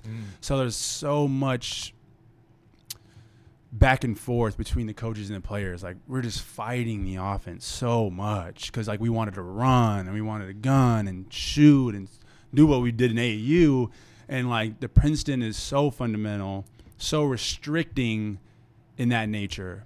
You know, it's. The It's, Princeton offense, it's is- like mathematical. right? And it's a great offense. Oh, when you- 100%. When you don't have talent, Yeah, lesser talent. right? Like that's that's, that's it. the stigma, and we, as players, that's how we felt. Right. So you're coming back for your sophomore year. At any point after your freshman year, did you think about transferring? Yes, And why stick around the second year? I loved John Thompson Jr. Great coach, great person. Coaching staff was awesome. Um, did not enjoy the basketball part. Uh, it was tough. I'm fighting. I'm still fighting myself. You know, like man, like Why am I not what I was? why am I not what I was? I'm spending the most hours I can in the gym. Are you talking to anybody at this time about how hard it is for you? You're talking to your dad? or- Nah, So you are just literally bottling it up. Yeah, man, it's just tough, man. I think my, my dad was starting to feel it though, Hmm. and we'll get to it my sophomore year, but I wasn't happy, man, and you know, a lot of the there's a lot of jealousy on the team. I always say like I don't know how we got to the final four. Yeah. I was like, was it despite the Princeton, because of the Princeton? You know, Yeah, so like the Princeton, the players don't like. So then like no one's getting their shot. So like then, then jealousy ensues, and misery loves company ensues, and there's cliques, and nobody really liked each other. Uh, you know, Roy and Jeff were kind of on their way to checking out. They're seniors. NBA awaited both. NBA waited both. Um, we had McDonald. Like we had like top three players. Like Vernon Macklin was. Yeah, I mean, I a remember. monster in AU. Like he's ready to go one and done. Like that's what everyone's saying. Dewan Summers one and done. You know, uh, Austin Freeman coming in. uh, Chris Wright, my sophomore year, one and done is supposed to be. You know, and it's not happening. And so, it created a lot of tension in the locker room. Hmm. and you knew coming into sophomore year, here come this next batch of freshmen that are all expecting theirs. 100%. And, you know, to John Thompson's credit, like, we didn't practice ever. We were the most out of shape team in college basketball. So John Thompson was dealing with a personal issue. His wife was sick. I think, I, think it's, I think it's known. Like, she had sure. cancer. So he was never there. Like, he was there as much as he could be. Like, he was dealing with his wife was sick. You know, he Yeah. had kids, he had a family. But, you know, it's hard to understand when you're playing. And, you know, we're not practicing much, and when we do, it's you know we're just Princeton, and, and, you know, I remember we prac- I remember one week like we think we practiced twice the whole week, and we had the whole week off. Like we had the rest of the week was off. But I get it. Like he was dealing with a, s- a matter way more serious. So are And- you in there getting up your own shots? Of Or you- course, yeah, of yeah, yeah. course, but Not the same. not necessarily everybody was, Right. Mm-hmm. And definitely not necessarily everybody was doing conditioning. We were grossly out of shape. I can't even like guys were 15, 20 pounds overweight How did you make the Final Four? because at Princeton didn't require us necessarily to be in great shape. Got it. You know, we're we're using the clock, we're Right. slowing the game down. You know, you dribble, dribble, spin, backdoor cut, pass, cut. You know, And you're man to man on defense. man to man zone, mixing it up. Yeah, 'cause you know. zone you can slack, or if you're just better talents and athletes than most of the competition, you don't have to be in tip top. And that's before analytics, man. So Sure. you know, everyone's playing through the post. Yeah. Not that many great jump shooting teams. Couple, you know, they had some sharpshooters. Scotty Reynolds uh, for Villanova was one, but not that many. Right. Everyone was penetrating, you know, dumping it down low, cutting, So you're And you, so- and you have Roy down there. and you have big old Roy. exactly. So your sophomore year starts. Sophomore year starts. Uh, I improved my jump shot somehow. It's Okay. getting better. well, I would imagine, even if your body isn't working the way it was, you are adapting to your new body and you're figuring it out. Yeah. Even if what what obviously happened was the ceiling now Yeah. on what your body could do was so much lower than what it was two years before. Shooting coach number five. Wow. at this point my you know i'm just mentally and physically exhausted and spent honestly Confidence shook. confidence shook i'm just doing my best Um, sophomore year ensues. Actually, started out the year like sixty percent from three and shooting a solid volume, Wow. solid volume, um, and just the rigors of the season. I sprained my ankle. I get back. You know, the team moves on. Like what you don't understand, like in college, like you get hurt, the team moves on, man. And like you're out of the lineup, you're out of the rotation, and like whatever you were before that isn't what you're gonna be unless you're the best player, like hands down. and you start feeling isolated. Yeah, you feel isolated. You're just like, how, you know, how am I going to get back playing? You know, the, these new McDonald Americans they signed, you know, are now getting your minutes, and it's just a, it's a whole, it's a difficult process, man. Absolutely. So you said before that at some point your dad Yeah. could really tell that something was wrong. How did that? So, back in the NCAA tournament, think it's Sweet 16. We should go to the Final Four again. Like we're that good still. We go up against a guy named Steph Curry. and we're up 19 and a half. Wow. We're we're blowing him out. I am guarding him probably I mean if you look back to those tapes better than anybody had in the first half. I'm pinching him. I'm doing like little things that like refs can't see. Like literally pinching oh your yeah, skin. like because it, irritates you. You start thinking about me pin- when, when I'm when I'm pinching you next. You know, and I learned it because people used to do it to me in AAU. This guy that you get real close to somebody, right? And right under their jersey, you like pinch their underarm real quick, real quick. It's like That's little some old school stuff. yeah, like it's that. little mental tactics, man, that I would do. And I was holding his jersey and playing ultra aggressive. And I didn't care about my fouls. I was like, I'm gonna play so aggressive, they're just not gonna call him. Right. They can't call it on every play. He can call every play. We're up 19. He has maybe five points at half. Wow. Maybe, maybe, th- maybe it might have been three. Okay. Second half, I'm not starting though, so I'm basically first off the bench, especially for this game. He hits a couple shots to start the quarter, and he's at like ten. You know, hits two threes, layup, and we change our defensive scheme. We start switching on everything. So it didn't really matter if I was on him or not Right. Because the second a pick comes, you're not on him. and they figured it out. So they start s- putting me in pick and roll every play. He ended up with 35. and to this day, best basketball player I ever played against. really. I don't even have a close second. based on Out, that, outside of Greg Oden's, do- like his prowess, like who he was, Yeah, yeah, yeah. and his like dominance, Steph Curry, best player I ever played against. That- that that's my second experience. half. Yeah, that's, That's- my that's my experience. Best player I ever played against. That's incredible. did, did you have an idea walking off the court that day that he was going to do what he did? No, no, I thought he was gonna be successful. I didn't know he was gonna be Steph Curry. yeah. Who? I mean, even Michael Jordan, who was, I think, did he? I don't think he won back-to-back College Player of the Year, but came close. Yeah. Uh, nobody knew that Michael Jordan, coming out of college, where he barely, you know, he didn't score 20 points a game, would be the best player ever. But Yeah. but what Steph, the the difference between what Steph did in college and what he has become is just. I, I mean, there's never been anything Well, he, like he, it. he revolutionized the game, right? And and when you look at his build and his size, that it's just like, well, what's the ceiling on this guy before the whole game changed, basically because of what he was able to do. Uh, he doesn't give nearly enough credit as he deserves.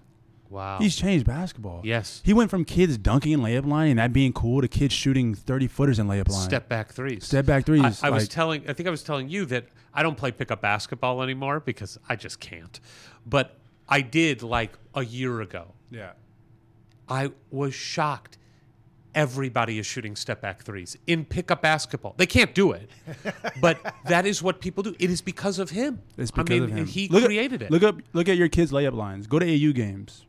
They're all shooting threes. Mm. Steph Curry, man, like whenever that 30 for 30 comes out or whoever Netflix wants to do it, Yeah. like it needs to be his face and be like some something of the title of like I changed basketball or like Right. you know Well, and I had basically once the dreaded Lakers took out my Pacers in 2000. Yeah. I, and and I couldn't watch Pacers games from here. I kind of checked out of the NBA Yeah. until Golden State came on the scene. And that got me so so in love with the professional game that it was really something like just for me it changed to be like, "Oh, this is this is a beautiful thing to watch with the spacing and the passing, and then He's electrifying. the Splash Brothers. He's been out a year almost, give or take, or not a year, but he's been out what six months with his injury. Yeah. Did you see when he came know, back? it's How ridiculous. electrifying that game was just to watch him. No, Yeah. he is. It's- for somebody who just shoots. Yeah. it's amazing. So you lose that game in the in the NCAA tournament your sophomore year. Yeah, I remember. I remember Coach yelling in the locker room like, "Roy, you know, you're checked out," and he was. Roy, Roy was ready for the league. I don't blame him, man. He was ready. The team was in disarray internally in the locker room. Everyone's fighting each other.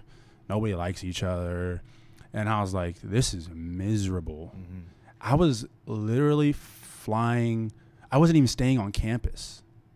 I was staying at my brother's AU coach him and his family basically took me in in Virginia. I was staying out in Virginia. Wow. I wasn't even staying. I Just wasn't even because it staying. was a miserable. It was miserable. Experience. Mm. Okay.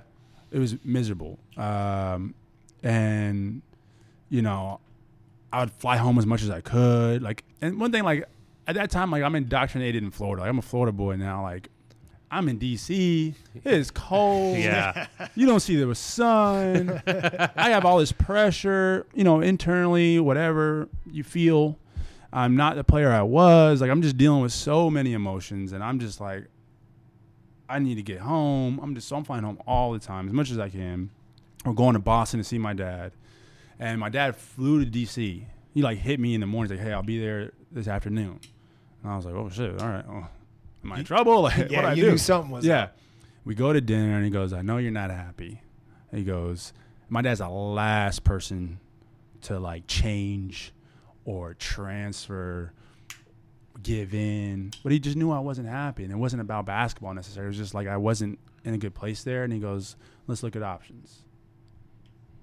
And that's Did that relieve some stress for you? Did you 100%. immediately think like, oh, a new lease on life a little bit? 100 percent, 100 percent. And then how does that process start?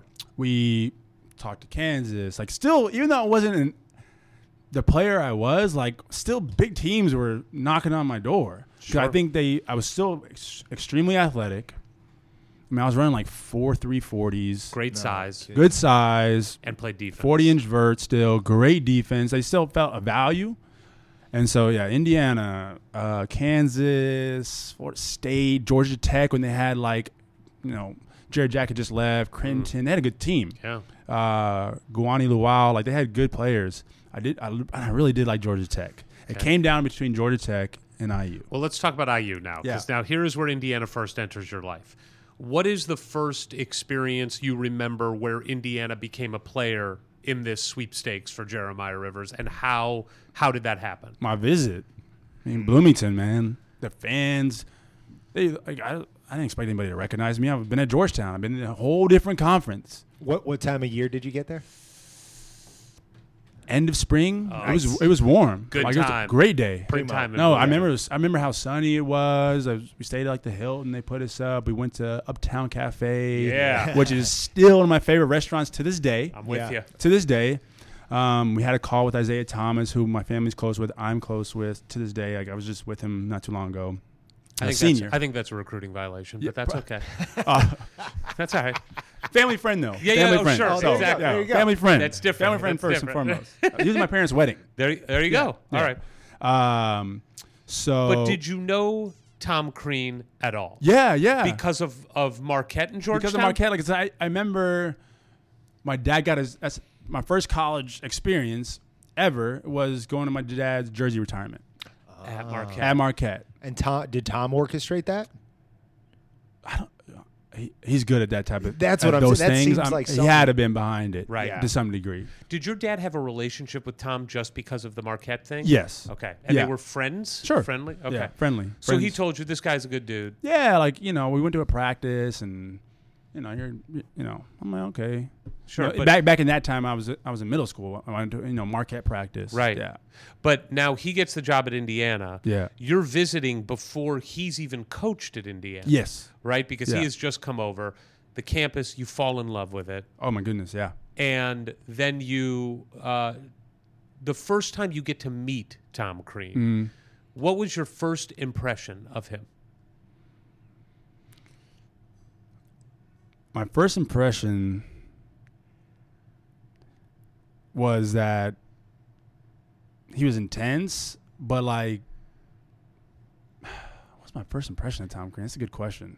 Did you? I guess let me. I'll, I'll be more specific. Yeah. Did you realize he was a crazy person the first time you walked No, away no, from a meeting no. with him? Okay. Uh, Maybe a little off or just different, Okay. but no, I didn't realize what was about to ensue for the next Right. three years. Okay.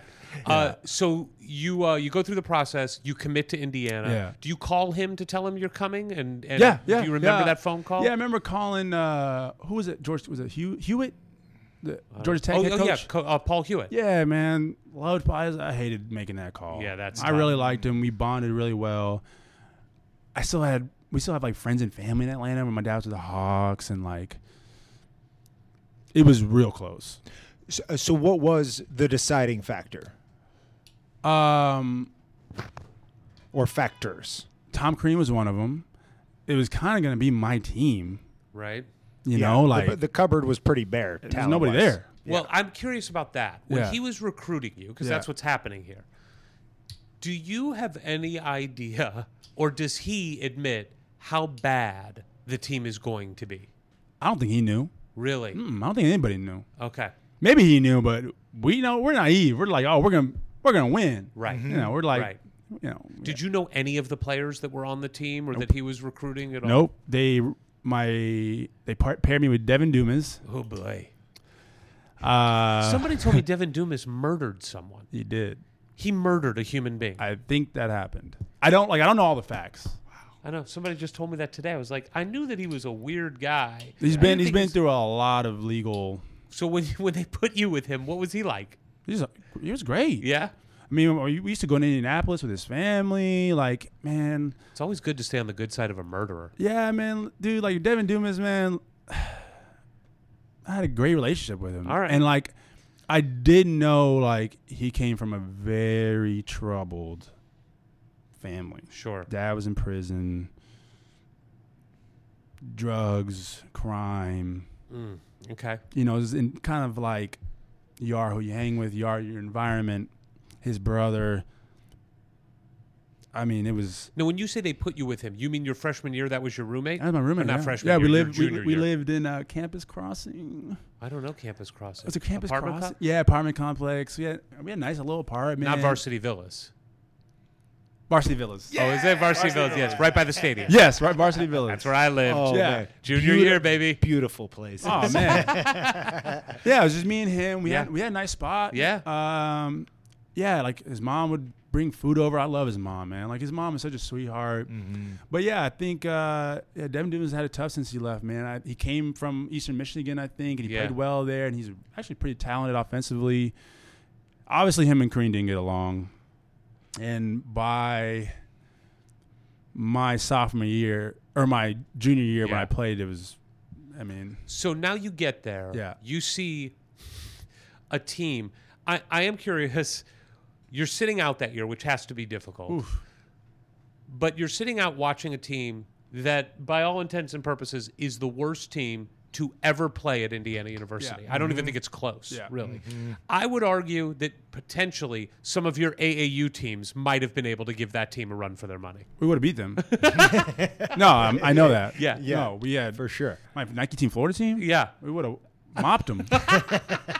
so when you got there and saw that, did you ever think like, "Oh shit, did I make the wrong decision?" Or did you think, "All right, it ne- he needs a year to get his people in, and by next year, some of these guys aren't going to be here. We're going to figure this thing out." yeah, I mean, yes. Also, I was happy, man. Like Bloomington's awesome. Yes. like the fans were so appreciative and nice. Um, you have some crazy ones out there, Sure. But my overall experience, Yeah, you're sitting with them. my overall experience was especially like the whole time, but especially the year I'm sitting out, man, it it was just even though it was cold, man, it, like certain times of the year, it was still nice, man. Like it was just a great college. I have. Oh, sorry. Go ahead. Well, I, well, I was just going to say that that are you able to enjoy life a little bit more as an undergrad when you're sitting out a year or, or because you're not traveling with the team, right? So you have a little bit more of that college experience that most college players may never get. Yeah, and like Coach Watkinson, who was our Yeah, he was Wat- bas- he was basically my best friend because I'm with him every day. Like right. training extra, game days, up in the morning, training twice a day with him. We were training twice a day, like conditioning, basketball, conditioning, basketball, like biking. I mean, everything. And I love Coach Watt. Didn't he end up going with Gordon? Yeah, Gordon. Now he's with at Utah. He is. He's the, Yeah. is he strength and conditioning Man, coach? dude, Coach Watt is the, he's, He's the the, man. man. He's the man. He, Uh, would, he would like save us. Like he knew when we like because we were overtraining all the time. He would like purposely not do stuff we were supposed to do just because he knew we were just spent.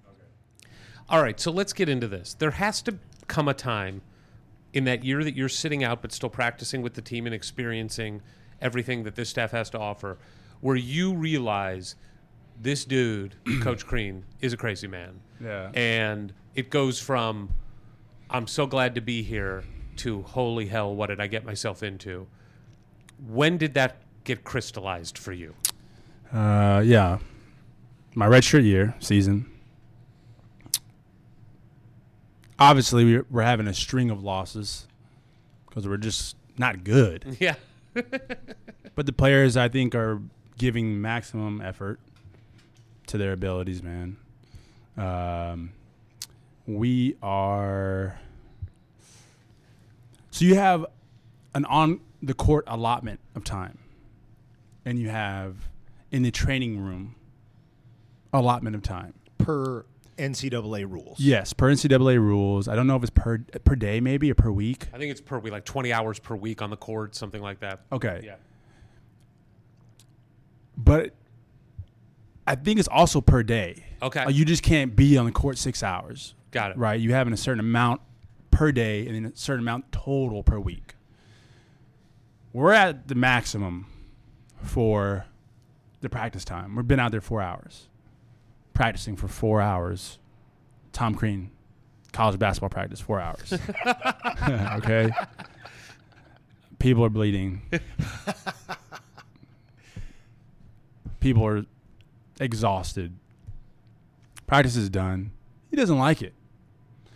He's like, all right, how many hours do you have left? And looks at looks at Coach Watt. I think we have two or three hours left. He goes, oh, let's go to the track. We just had a four hour practice.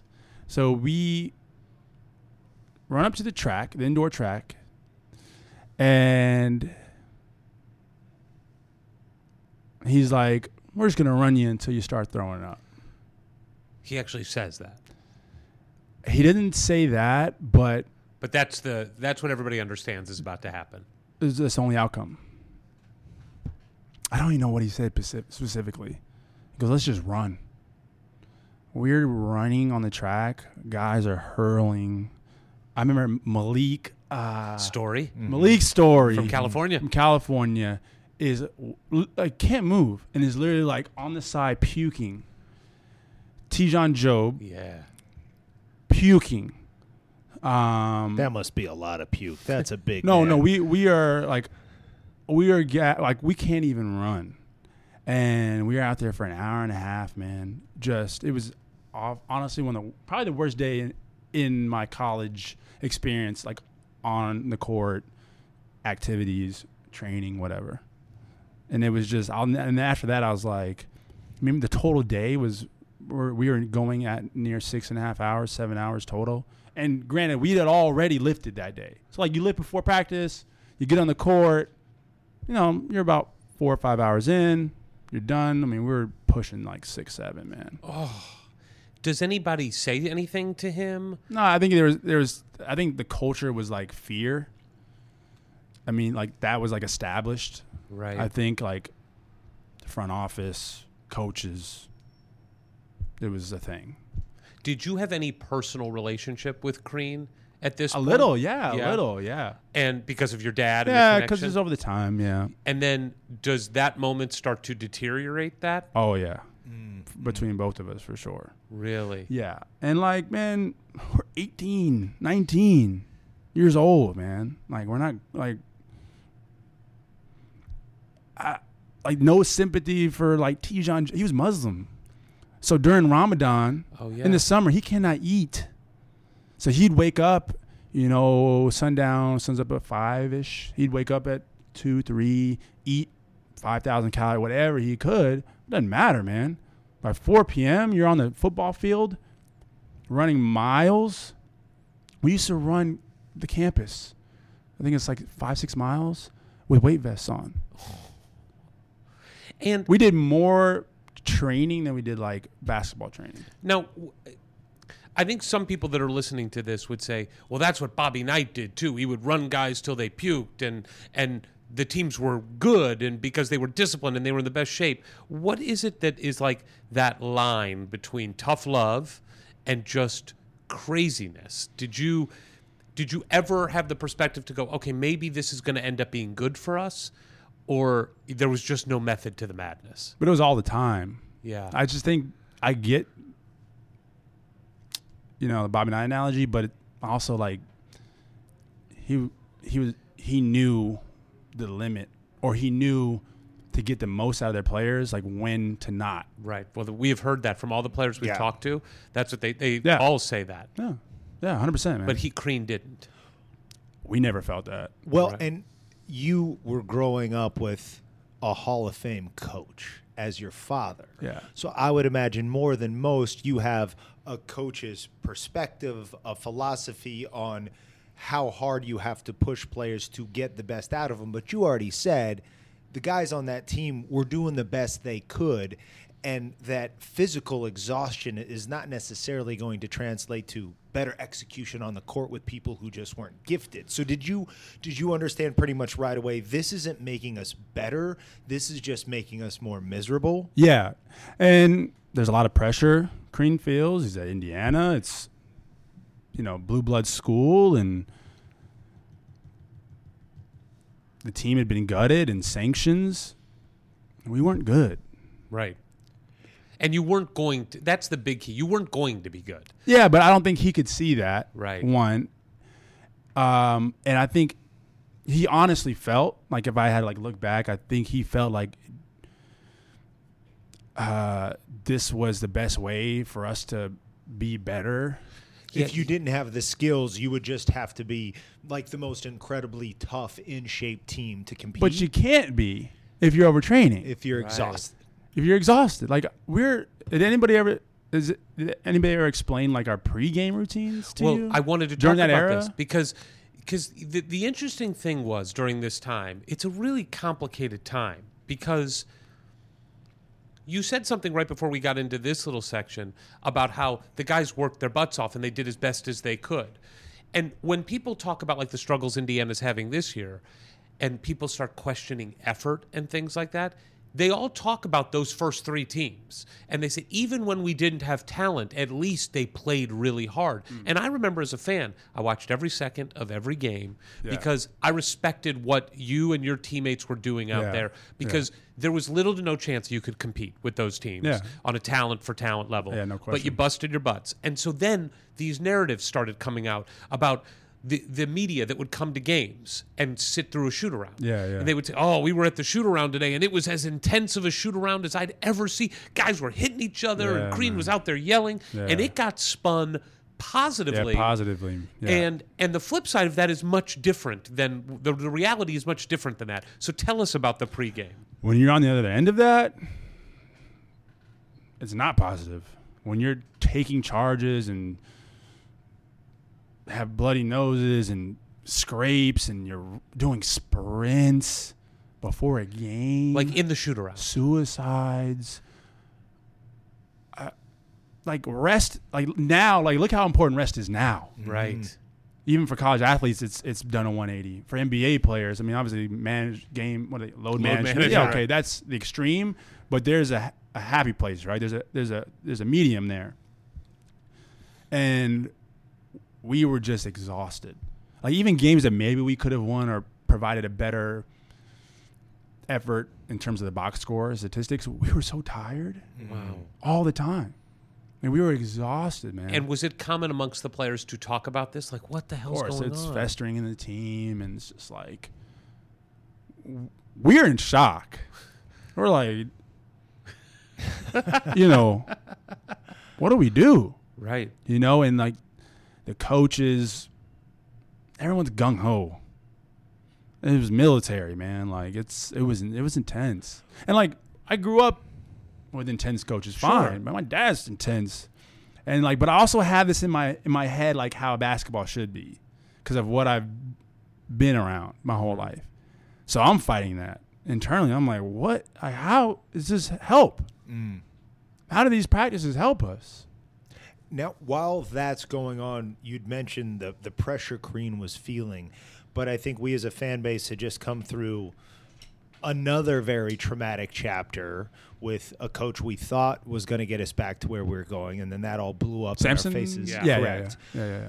Did you feel outside of that, like on campus with the fan base, that that it was because I think after 20 years of not having sustained success, you know, our reputation for impatience is is well known and somewhat justified as Sure. far as like, well, we're not just waiting on this coach for a year or two, but it's like 20 years of like, why can't we get back to where we were?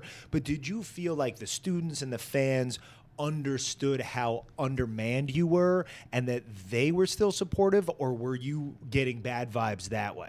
didn't get bad vibes. I felt like, for the most part, fans, student campus, everybody had an understanding of how undermanned we were. Yeah, because they supported the team. I mean, supported. the Yeah. attendance was Still great. incredible. You're It still was. getting 13, 14,000 people were showing up for a team that was Absolutely. winning five, six games a year. Absolutely. Did- uh, does that help you at all get through this hell? Knowing Yeah. at least there's a, a campus and a state that that appreciates what you're trying to do. absolutely. And the t- our, my teammates were great. you were also i- in a weird position here because you're sitting out a year, but you're also, I think, I mean, outside of some walk-ons, you're the upperclassman. Yeah, yeah, yeah. Were you and but it's your first year there, it's a Hmm. new system, it's a new coach. Did did people look to you as a leader in some Yeah, way? oh, 100%. yeah. And and how hard was that to be a leader when you couldn't go out there and play, when you didn't have this like you didn't have a long relationship with Cream. Yeah. How how did you manage through that kind of stuff? it was tough. Uh, y- not playing is really difficult. You know, you're doing everything the team's doing, maybe more. You know, because you're just training all the time. You're just- And and the practices are your games. practices are my games. Um, you know, guys are frustrated. You're losing. There's just you know culture of fear there, and I think the players all felt. You know, I think pressure. You know, being at IU in Indiana, that you, you know comes from the fans and everybody. It's just Indiana. You get it. And like on, on, from the fans' perspective, like I get what you're saying you know, 20 years of it being a little rocky and unstable, and you're looking at other blue buds, UNC, Duke, Kansas, just move on Cruising along, along, kicking yeah. the can down the road, being great, and so that frustration just naturally sets in. And I'm sympathetic towards that. I totally get that. Now, the other thing that happens that's pretty momentous for Indiana during that first year that you're sitting out Hmm. is Crean gets time get, for all the negative, and there is Yeah. plenty to go Yeah, around. Yeah. He's a good recruiter The- oh my goodness, the, one of the best. and tireless, and he puts together with a shitty team a really solid recruiting class that includes Jordan Hulls, Christian Watford, Maurice Creek, oh man, Bobby Capobianco, Derek, yes, Capo. Derek Elston. Yeah. Uh, and this, these are the guys that are going to come for the first year that you're able to play in Yeah. oh nine ten. 09 10. yeah, Uh, so that first season ends. It's horrible. You get this infusion of new blood. Yeah. And about half the team goes away. I mean, Malik Story, Nick Williams, like a lot of guys go away. yeah. How weird was, I mean, you're there one year, brand new team. Year two, brand new team. What was that like?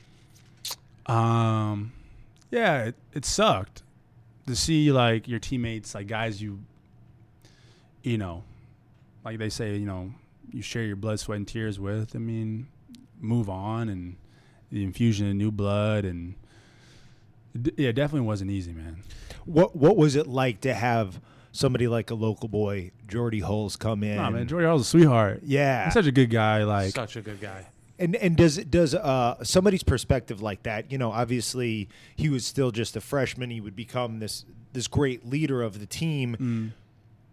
Do you start to get an understanding of what it means to be an IU basketball yeah, player? yeah, especially with Jordy Halls, man. Like he was the gold standard for that, right? Like he set the tone for being like not even IU, but like an Indiana player. Right. like that from from birth through the high school legend. We went to go see him. I think me, Verdell, Jones. Uh, who else was? Who, did Devin go? I don't remember exactly. I know it was me and Verdell went to go see him play a, a high school game. Mm-hmm. You know, and I was like, whoa!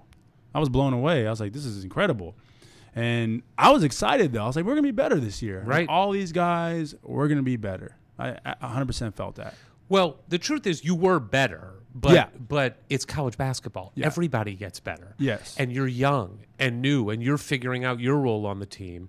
Uh, did Crean change at all in his demands on the court, or was he still pressing you guys as hard? Maybe harder. No difference. No difference.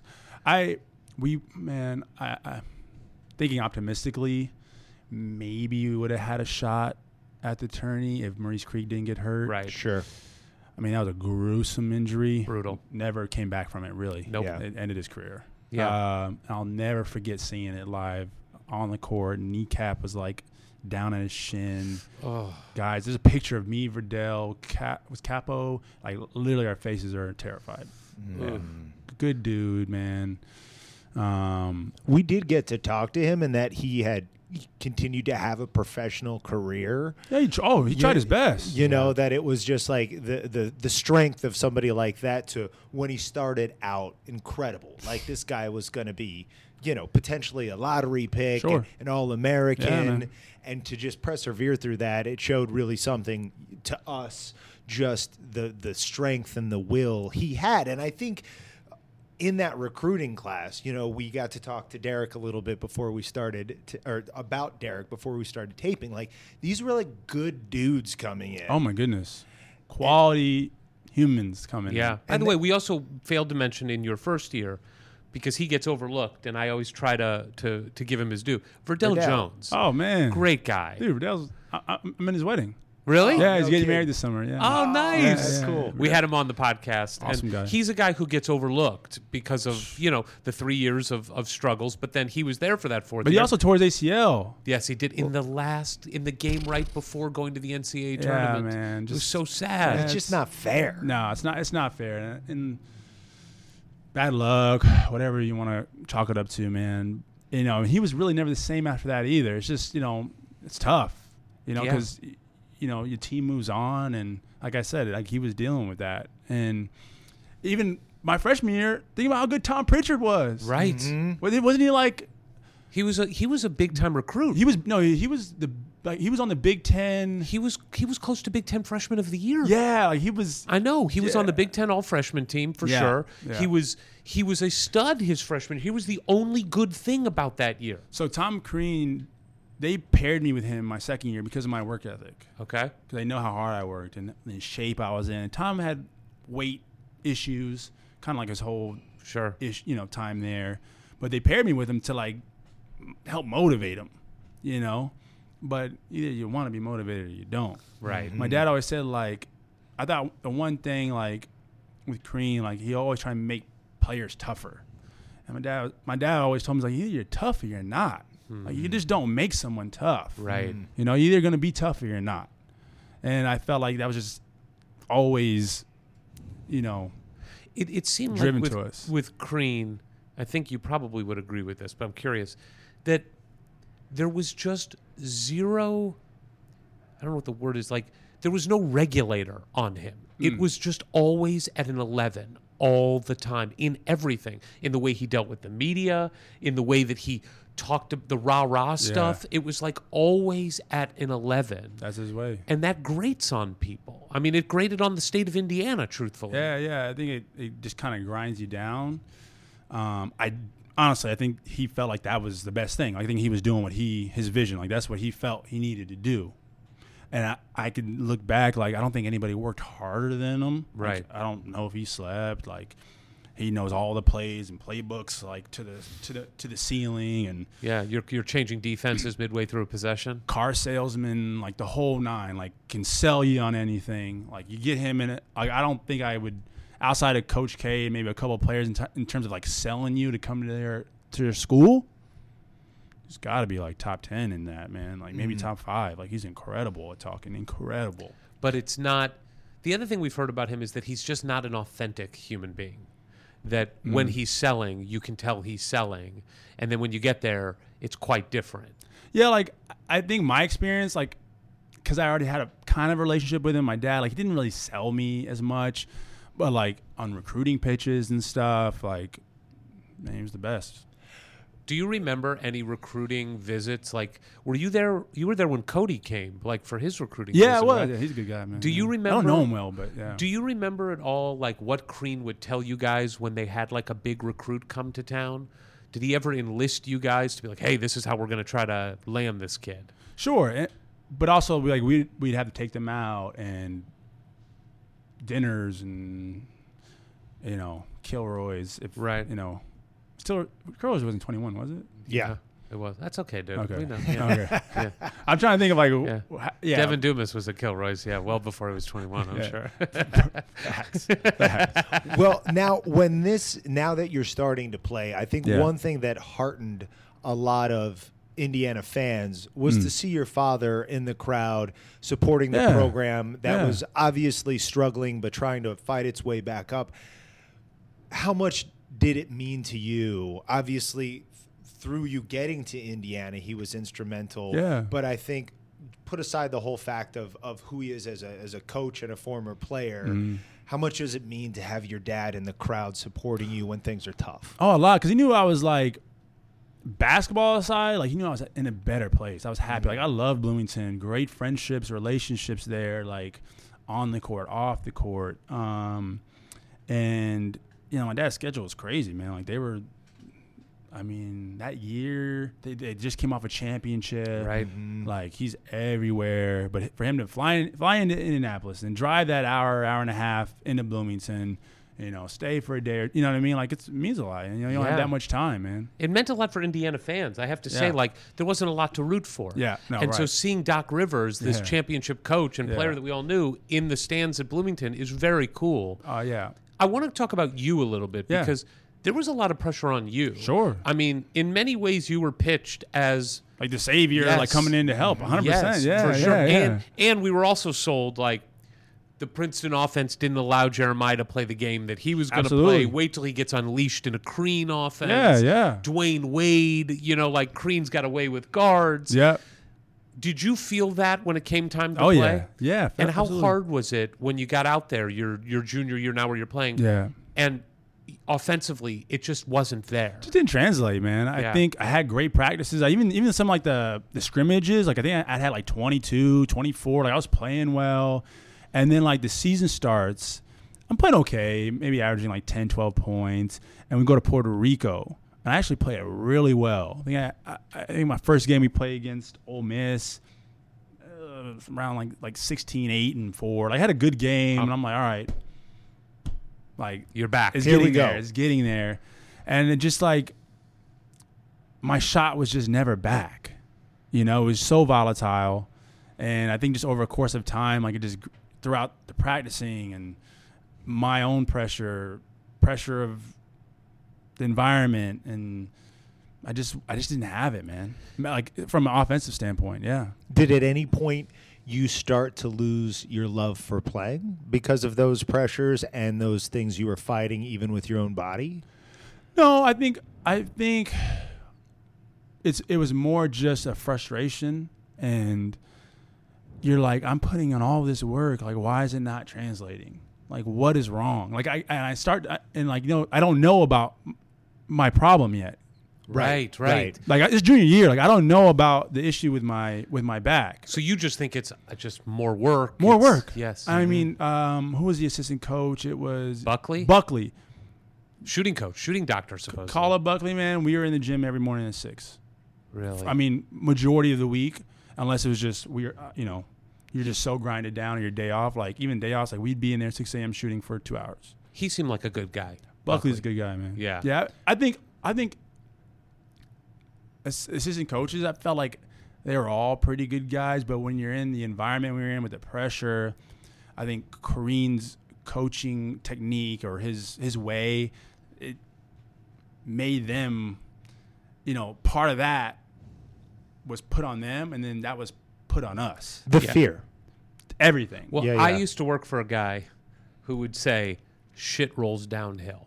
there you go. If the guy at the top is shitting on the people right below him, Yeah. that's going to roll down to the people under them. Yeah. Shit rolls downhill. And Yeah. it does. I mean, in business, in basketball, in sports, in any kind of en- environment where there's a hierarchy, Sure. if the person at the top is awful and Yeah. shitting on Yeah. people, the people at the bottom are going to get it too. It was a really tough environment, man. And like a lot of kids were young.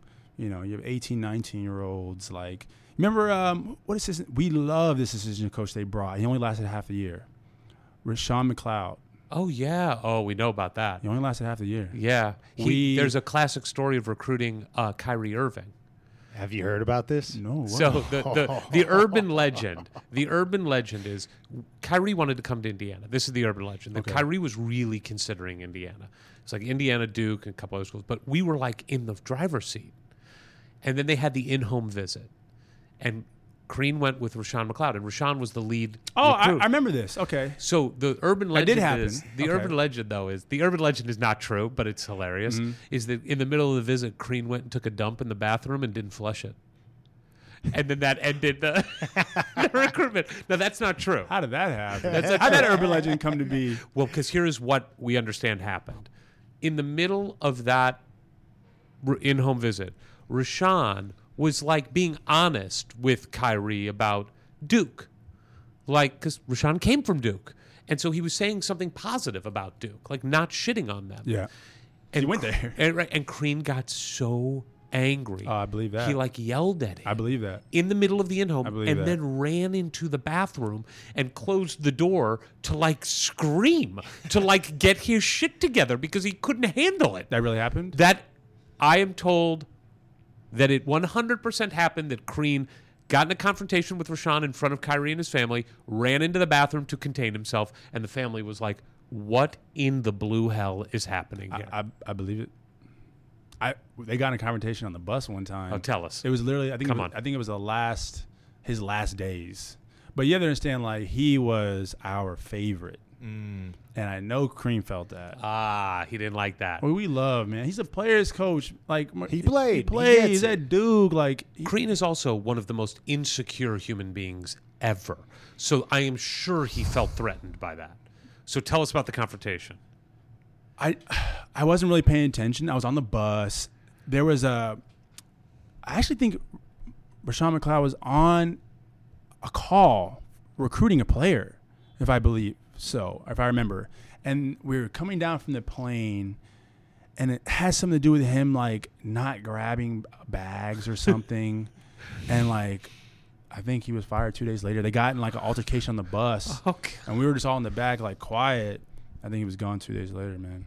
But that that Kyrie Irving story, absolutely believe that. Really? Absolutely.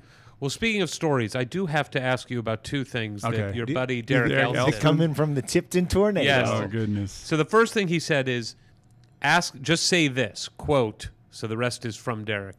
Hey Jeremiah, tell me about this Batman belt. Yeah, so IU Nation.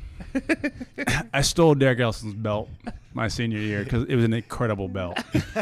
Was it a Batman belt? Yeah, so it was all black, but it it was a uh, it was a click belt. So like it was one size all, and it like would click and to fit whatever waist you had. Yes. And it was just clean and sleek, a little futuristic. It was called Nuka belt. There's out, they're out of business. It's N O O K A Nuka belt, and he had a black one.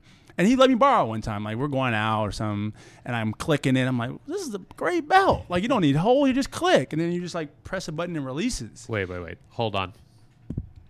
Hold on. Are you wearing one of these? Even better than that. Really? Way better. But look at this. E- Even easier than that. Easier than that? Easier. Because this belt I fell in love with off of Shark Tank. Even even easier than that. All right, I was so It's excited. a for little my futuristic, belt. and- and like By the you- way, yeah, I did just stand up and undo my belt Yes, he in front did. of Jeremiah. Yes, Renner. he It did. got awkward for a moment, but we're over it. Got, All right, got a so- little weird. So you stole the belt Well, it was more like I borrowed, and and never gave back. I'm still borrowing. Right. Do you still have I the still belt? have the belt. You he have- doesn't believe I have it. That's the issue. you- I have it. do you you gotta have it send in him a LA? It's in picture. Orlando. Uh, you got to get who who has it. It's it's in my it's in our family home. You got to. Is your mom there? Somebody's got to take a No, picture. she's in Dallas. Are we Everyone's gonna get gone. somebody? I'll get, to take I'm a gonna get. picture? I'm gonna get you guys a picture. Of I it. Yeah, want we're a gonna picture of tweet this that belt. out. We got to tweet that out. There was a moment where I was gonna send it back to him like a year ago, and I just forgot. Well, well, I did this with a pair of some friends' sunglasses. Is you need to take it with you when you travel to like Mexico or other exotic locations. Yeah. and just always take a picture with the belt prominently displayed. yeah, and, when and you go text down it to, to 'em. tequila. yeah, But Derek would not let it go. like six years later, he's still hitting me like, bro, where's that belt? Now, the other thing he told me to ask you is, what about the time that you were conditioning and you and Bobby Capobianco ran into each other and gave each other concussions? Concussions. what? That's the environment I'm trying to explain to, to So tell us about this. we were running so much. I just had my head down. I wasn't looking up. Capo had his head down. Wasn't looking up. I forgot about that. And we're on a co- collision course, and nobody knows it. And he, he's a bull. not not a small man. No, he's 6'8", 300. Yeah. you know, I'm just having my head down. We smack heads, bro. Oh. Collapse. I was out a week. He was out two weeks. You just literally ran into Ran each other. into each other. I don't know if he told you. I hold the record for running the most stairs. Re- Now, because you're faster than everybody? No, no, disciplinary So what, give, conditioning. give me an example of what you would do that Crean would think required disciplinary action. I, c- just everything? I got a Gatorade or something. That's how it felt. Like I don't remember like specific moments. I oh I remember one time like he got on to, on me about something about a play, and I'm stubborn, and so I did the play the exact same way, and I scored. and I looked at him, Oh, God. and I looked at him.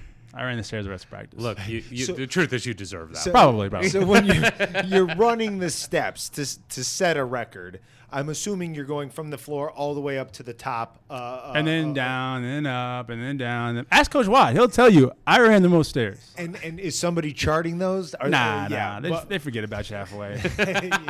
but like, I- also, I'd run the stairs for like. I'm trying to think like what other reasons I'd run. I mean, a lot of it was conditioning with Watt. I'd say I'd say like maybe seventy percent of it was just because uh, I'd get an extra conditioning, or the year I was out, I'd be running tons of stairs. Um, but yeah, there was like a super downhill moment. Like, it, like our relationship was done after after a moment we were at playing at Purdue, and I don't know if I messed up the defensive assignment. I know it involved like me and Derek Elson. I, I don't even know whose fault it was. We'll say Derek's. Let's, let's blame it on Derek. And like Coach Crean got mad at me and took me out and he's just yelling at me and blah blah blah. And like he like walks away. I just like wave him off with my hand. Like just like I'm just like whatever. It's like natural instinct, whatever. I'm just like, man, like, you know, I'm pissed, I'm mad, Yeah. we're losing at Purdue, you know, Etwan Moore and Hummel. Hummel, and, but who's the big Juwan Johnson. Juwan Johnson, they're killing us, man. I like wave him off of my hand. I guess someone showed him on the way back, and like he just comes at me cursing on the on the bus, and like I'm gonna drop you off outside of this on this random ass exit. And wherever the heck we were in Blooming or on the way back from Purdue and like threatening and all this. And I was like, what? I don't even remember what I did. Like, I didn't even remember. He like showed me the video and like rewound it, rewound it, rewound it, rewound it. I, d- I don't even remember it. You know? Did he drop you off? No, no. Okay. It's No, I just mean, off obviously li- liability wise, no way. so, so one thing we do like to ask of most guests, Yeah. especially those from outside of the state of Indiana, Yeah. when did you realize how much you hated Purdue? Because obviously, saying you don't hate Purdue is unacceptable. so we just go straight to you come into this in-state, in-conference rivalry that goes back a hundred years. Yeah. I, I- I'll I'll open it up a bit. I didn't Did realize you how buy big of- into that. Yeah, I, I did the best I could. I didn't realize how big of a deal it was until they beat us like the year I sat out. Right. Because it hadn't it'd been a long time, I think, or something. It'd been a while since I think they came in and won Yeah, at Samson. Assembly. We, we had done well. Yeah, you done what with Samson? And Mike Davis actually And against Mike Davis. Purdue did yeah, well. Like Purdue hadn't came into assembly and won. Right. Yeah. And so when it happened, I remember it was like, like walking on eggshells. Like I think you know, but see, like, then that was like, re- it was that pressure or that like anger from losing, they were just way better. Right. Like, of course they were going to win, but like Kareen would inflict that on our team. Like it was our fault. You know, Mm-hmm. like we're trying, man. We're just not good. Like, there's no, we're depleted. We're done. And was there ever positive reinforcement? Was there ever attempt by him to lift up your spirits in a way that that felt genuine and ever worked, or was it just all negative reinforcement? I mean, reflecting, it all felt negative. Right. I'm Yeah. trying. I'm sure there was a positive moment in there, here and there. Yeah, but the fact that you have to think that hard. Yeah, like literally, uh, the listeners can't see, but but you had to look up into the corner of the room and try to remember a time that you were encouraged, which I just I, I can't see it at any level, but particularly when you're still you know 20 years old. That was just his way. Like I don't know if that's how he was at Marquette. Like Right. it may have been, and it, it worked, and maybe it was, you know, his. You know, that's what he knew. And I know Izzo is a tough, hard nosed guy. I, he comes from that that pedigree, so like, I get it. Yeah, but we talked about this a lot too. Like Bobby Knight was like that too, Yeah. but he was also a genius. Yeah, yeah, yeah, yeah. Did you ever see anything from Crean where you go, "Wow, this guy's really good"? I don't know. I I think you just listen to the coach and you just try and do what he gives you, you know, and try and make the most You're not of it. like analyzing it. not analyzing it. I mean, maybe a little bit my senior year. I mean, obviously, I'm talking to my dad all the time, Right. You know, so, what like, is your dad Eh, eh, saying? during He's the- watching the and, games. and, and that was part of like like my deteriorating relationship with Cream was like he felt that. Like Hmm. you said, you know how you mentioned he was insecure. Like he felt that I was talking to my dad all the time. Of course, this is Uh-huh. my dad. Hmm. Yes, What am I supposed to do? right. You know what I mean? And my dad's like, "What are you talking about?" he goes, "You're doing what before a game?" Right. You know, so like I'm like, you know, I'm just I'm going into these practices like, man, like my dad's saying like, man, what are we doing? Like, so I'm Right. feeling that, yeah. you know.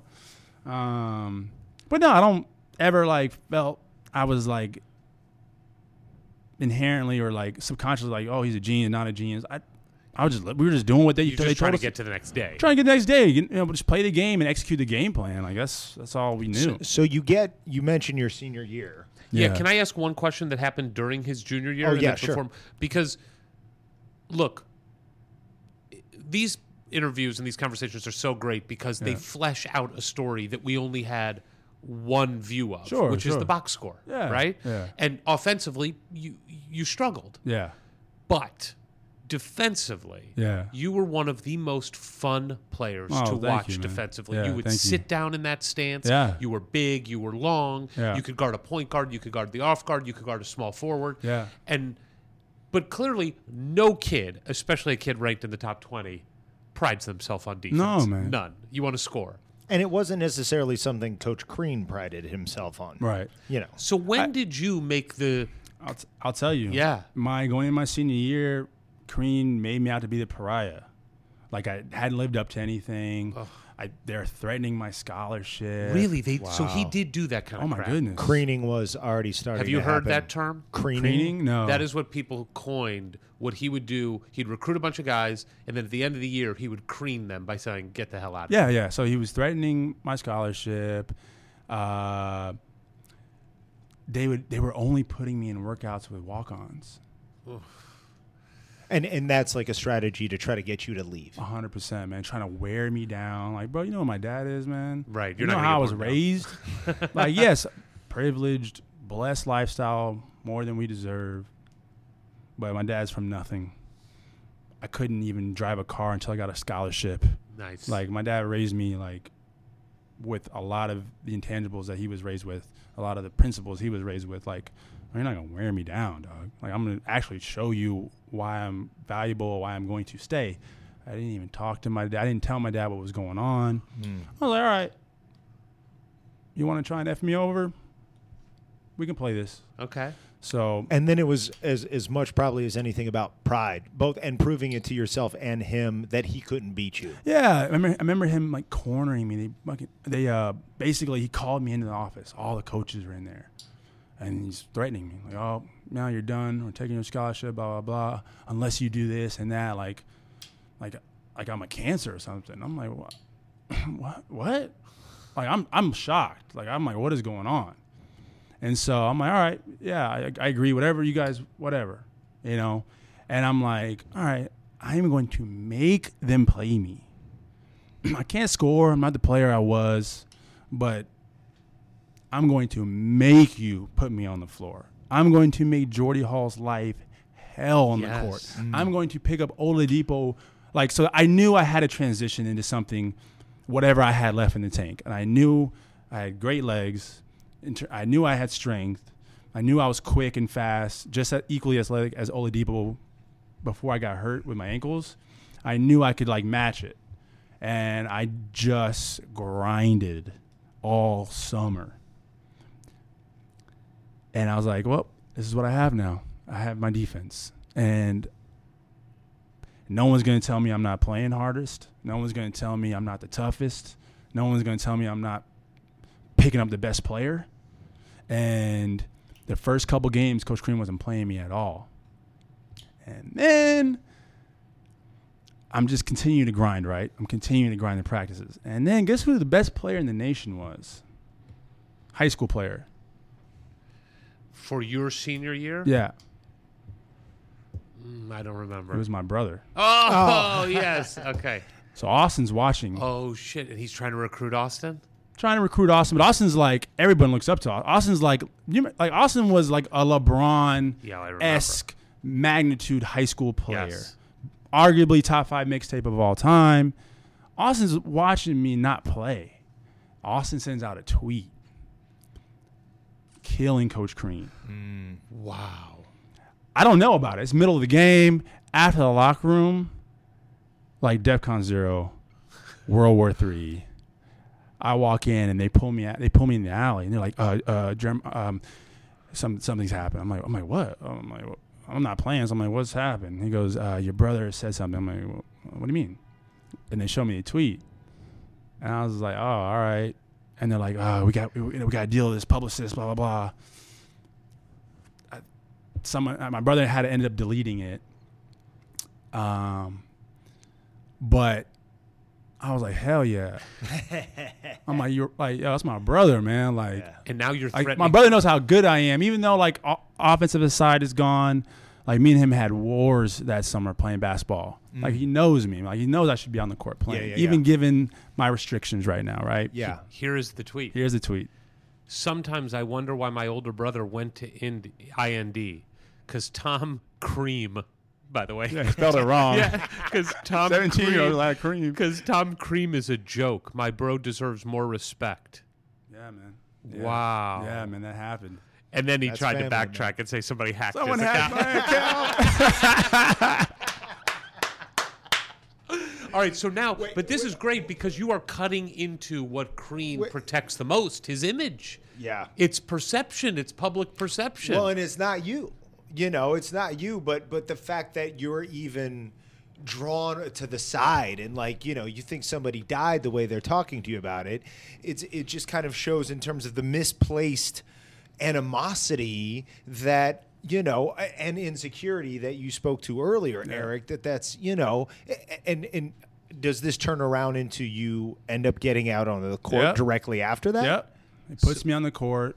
Crean's insecurity is greater than his, like, personal, I don't even know what it would be. I mean, like, conviction yeah, of the- exactly. uh, uh, being like, oh, you know what? Austin probably knows better than I do. Well, no, I better think put it's him out." less than that. I think it's just about he couldn't possibly let public perception be that he's disrespecting Jeremiah. Yeah. Because it would kill him in recruiting AAU coaches. Like he couldn't look like an asshole.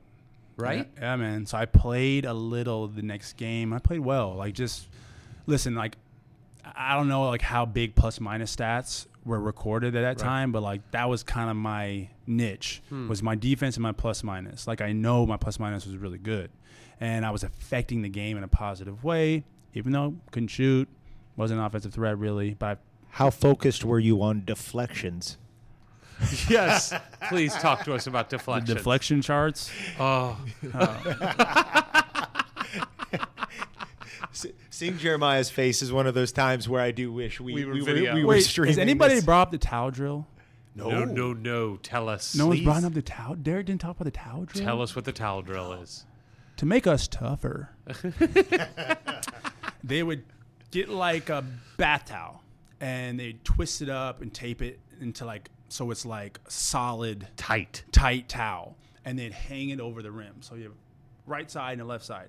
They'd put me on the three point line, and let's say Christian Wofford on the opposite three point line, right wing, left wing. They blow the whistle and we both have to run to the towel and grab it. We'd usually grab it around the same time. And you had to fight till let go. So someone gave up.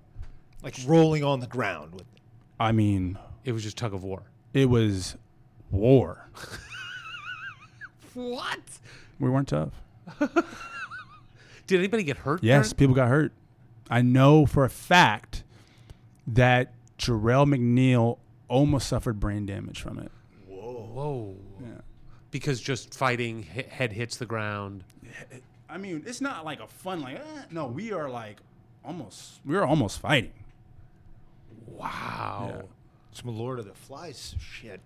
I, I I- th- this is you, we got into the senior year and and going back to like the beginning of it or or even during it. A couple of these guys come in. One of them you already mentioned, a guy named Oladipo. Uh, that's good, dude, man. You know, God, and, like, and Will came in there too. She? Yeah. yeah, So just Florida tell us a boy. little bit about those guys, both personally and and what they brought to the court. Man, Sheehy was a freak athletically. I didn't. I know. I, I, I didn't know who was coming up at high school at the time, but fun guy, super athletic. And Oladipo was like a project, but not really. Like he was real good. Even in like his freshman year, I was like, "Oh, this dude." And my dad saw him play one time. He's like, "He's a pro." Really? One time. As a freshman? Came to a- a game. After the game, he goes, "Oladipo's gonna be top ten pick." And I, I was, and, I, and I was like, I was, I was like, really? I, I didn't like, I didn't know. I was like, I didn't. I, I knew he was good. I, I, I figured he'd be a pro at some point, but I was like, my dad said top ten pick.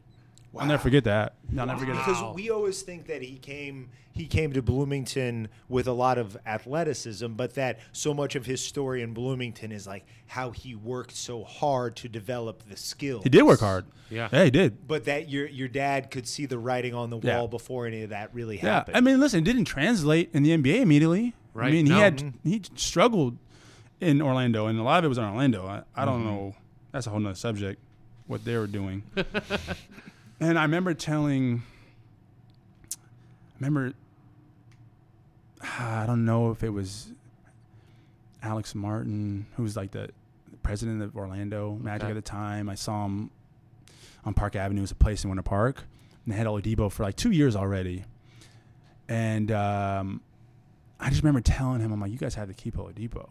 Hmm. Because I'm like, he's not a guy who cares about LA or New York or Miami. You're the cool, like, Orlando, like, you're going to have. You're gonna have trouble recruiting players, Right. You could sign him long you can term. sign him. I'm like, and he's like, he's only a couple years in. He might not be like the top ten pick you thought he was gonna be right now, but like, give this guy time. he They also- works hard. I've seen it. They also tried to make him a point guard. And like, There's a lot of it, Yeah. a lot of it. I would say 99.9 of it was not on him. Like I know he worked hard, just Yeah. like he did at IU. And now, I mean, I mean, injury aside, like, Yeah. come on, No, he's been I mean, All Star. number two pick of the Well, draft. well yeah. even you know, in the Thunder, maybe needing some time to watch what Russ, Russ does as like the number one option, and then you know, i- i- as far as we've talked to a lot of former IU players speaking for themselves or players they played with, Yeah. being like, God, that guy would be a great pro now, or if he showed up at a different team, Yeah. at that same time he could have thrived. And with Vic, it seems it just maybe both his own maturation, but then just the right fit in the right place. And Pacers fans rejoice that it it didn't work out in Orlando. So let's get back to your senior year because there weren't many on the court great moments. No, no, no. But there was a good one your senior year Mm. where we finally play a ranked team, Illinois, at home, and we beat them. We beat him, man. What do you remember about that I remember game? guarding last play, locking down. Who was the guard? Ah, will look it light up. skin, We have a hefty. He was he was a strong guard, really talented offensively. Hold on, I'm gonna. we've find got it. our, our top notch re, re, research Hey, uh, assistant. Hey, uh, Blake. Uh, yeah. go ahead and um, if you could do some research for us. We. ne- What was his name? Hold on, I'm gonna find it. I got it right here. Here we go. All right. Oh, was it Dimitri McCamey? Mm-hmm. Oh, that prick. he was. He's the. I could be totally wrong here. I believe Dimitri. Mc, I'm probably wrong. There was a guy on Illinois who gave Gordon, Eric Gordon, like a shove, like a forearm shiver. Oh, I don't know. Maybe I don't think it was Yeah. McCamey. One- one of but I our didn't like listeners will McCamey. tell us who I it didn't like was. McCamey. Six foot Good. three. Good. Yes, very Strong. good, strong, Strong, man. And you locked him down on it the was last. it play. was game point, man. It was ISO me and him. I was on Revis Island, and Yes. I was like, he's not scoring. Didn't score. yes. And now, now you're. So I'm so like Austin getting like that tweet. Yes. my hard work, me grinding the coaches down to make them play me, and then on the court, I knew I had one shot to like play again, and then I played again, and then now I'm starting. I'm back in the starting lineup. Mm-hmm. Wow. And I'll never forget Coach Cream pulled me aside and goes, You've done something I never thought you'd be able to do. And he's like, You're having a career year, even though statistically I was not, but just in terms of my impact on the team, my role on the team, um, mentoring guys. And I'm sure I was fighting that the year before. Man, I'm not perfect. I'm not a saint. Like, I'm sure I'm struggling and new guys are coming in. It's just part of the game, man. Like, you know, you just practices are wearing you down. Everything is just wearing you down, you know? Um, whether it's self imposed or just from other factors. And I felt like I transitioned into a role my senior year where I matured. I understood like what I had to do to play, what I had to do for Jordy Holes and Christian Watford and all the guys coming in, and that's all I could do, man. And I remember we almost beat Michigan State in Michigan State. I remember that. I'll yeah. never forget that game. By the way, But- but let's but, I- wait, let's talk about Illinois for a second. 'cause Yeah, I I want to wanted read to talk about because that, too. y- look, you you're the o- the only three players on the team that game played more than 30 minutes. You, Watford, and Halls. Okay. Okay, played 30 minutes. You had three steals. Yeah. You had six rebounds. Yeah. You had three assists. Yeah. And most importantly, Dimitri McCamey, who again is one of their stars, plays 35 minutes in Yeah. that game and scores a total of six points Yeah, man. on two of 11 shooting. Yeah. I mean, you shut him down. And how many turnovers did he have? Five. Yeah, man. I mean, you impacted the game Yeah, that's what I tried to do and as gave much us as I could. the only highlight, really, the only great on the court highlight those first three years. And and what was that like? You persevered through so much, and then you finally have Assembly Hall rocking. Yeah, The man. first they ranked stormed the team. court. I think, think we did. I Yeah. They did. And They then did. There was They all The did. madness afterwards out in the hallways. Yeah, with it felt Crean going good, out. man. It was the best moment anybody had had at their tenure under Crean. In those three years I was there, and the two years Riddell, that was, a, that was our best moment. That is awesome. And it felt good. I remember, I remember like Riddell, we were- Corey Barnett was my roommate. Riddell, I remember Mm-hmm. Good that- guy, Corey Remember like Riddell and Corey just gave me the biggest hug. Like you know, they loved me. I like I love those guys. Like they're my brothers, man. Yeah. By the way, that is a game where we shot 18 of 48 from Yeah, the man. field. I mean, we, I mean, we that the could- way it was- We had, that no, we had this like year? no business winning the game. Right. No business. You scored 52 points. Yeah, yeah, You yeah. held them to 49. Yeah. I'm telling you, I I remember I think Chris Reynolds back in the early 90s played on the Cheney teams for Yeah. Indiana and was a defensive stopper. Hmm. And I, I'm a little too young to really remember Quinn Buckner, who everybody talks about being just a and Bobby Wilkerson. in You're a his lot too mid-seventies. young. Yeah, to remember those guys. Everybody talks I about. love them. Quinn Beckner, man. Yeah, I mean, what an it's just- awesome guy. Yeah? he supported Awesome. me so much, Oh, that's good to Yeah. hear. In your time at IU. so so much, man. oh, that is good 'Cause to he's, hear. he's uh, the Pacers. Yes. Yeah. bro, he supported me so much. Wow, that's good to hear. I owe him a lot. Yeah, But watching you play defense made me realize how someone can impact the game without ever putting up Yeah. a point. And you did. And and knowing where you came from from your high school pedigree, watching a guy embrace that, I always respected that Yeah. and admired that because we were a team that was not going to win games. Yeah. But I'm telling you, those 3 years of those Indiana teams they were not as miserable to watch as you would think they would be based on the records because the guy you did play hard. Yes, we did. Well, and, there and there was there was progress, and we we all knew where you were starting from, and you know uh, for you not even being able to play the first year, but it is amazing how those first three years, how fondly, and I hope you know this, how fondly they are looked back upon Yeah. by the fans Yeah. because you guys giving us your all, and that you know With no what- chance at success. Right, but but success was relative in that time. It was right? the work. So so the fact that you were able to get to a high point like that, where the hall was rocking, you know that that that was that was as big a win as we could have hoped for for where the program was coming from. Yeah, I mean, we took the brunt of the storm, man. We were in the eye of it. Like, we took all the flack. I mean, all the hard practices, hours. I mean, it was not great. You laid the foundation. Yeah, and listen, you have for to, what was I give about to credence, happen. Coach staff credit, they got the most that they could.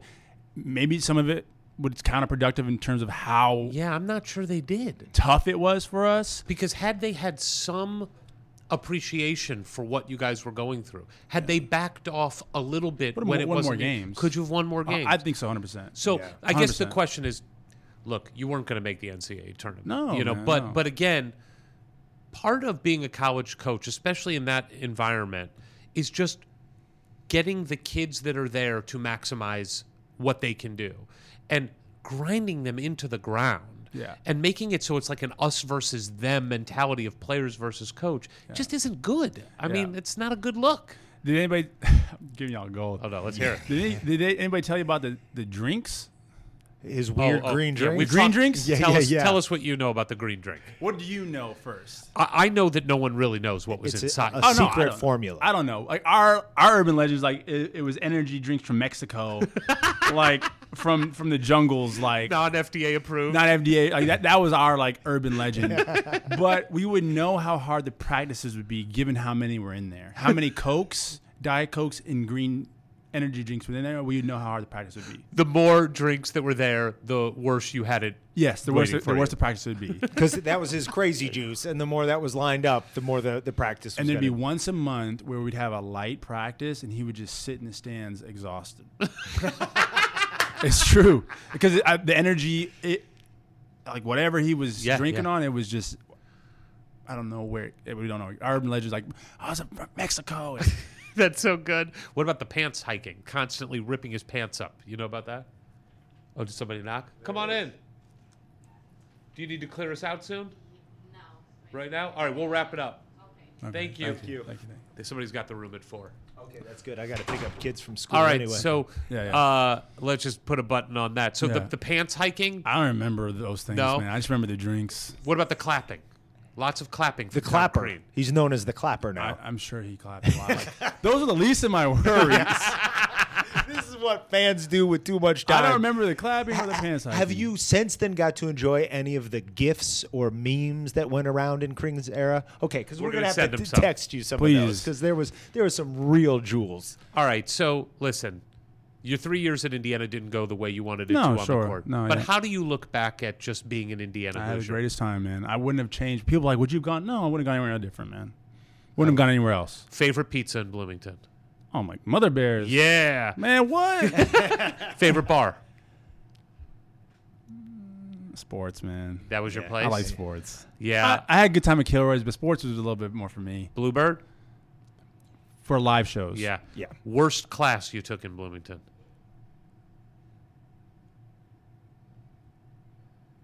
I was really hoping for I didn't go to any classes. No, I went to my classes. Yeah. I, I had good classes. yeah, you liked your I almost classes. Mm. I almost became a theology major because I got really into it. What was your Um, major? Don't say sports marketing. Yeah, man.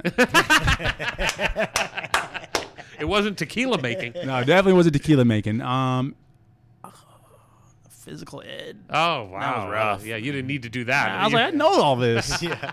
well, listen, Jeremiah, we could do. Yeah. We would love to have you back on and Yeah, just talk sure. about sports Yeah, yeah. and basketball and talk about the NBA. Yeah, But yeah. again, what we love about this podcast is we get to connect with people and hear the full story and flesh them out as total human Sure, beings. You are a joy to talk to. You busted your ass when you were at Thank you. Indiana in a Thank you. time where Indiana couldn't give you the rewards of success.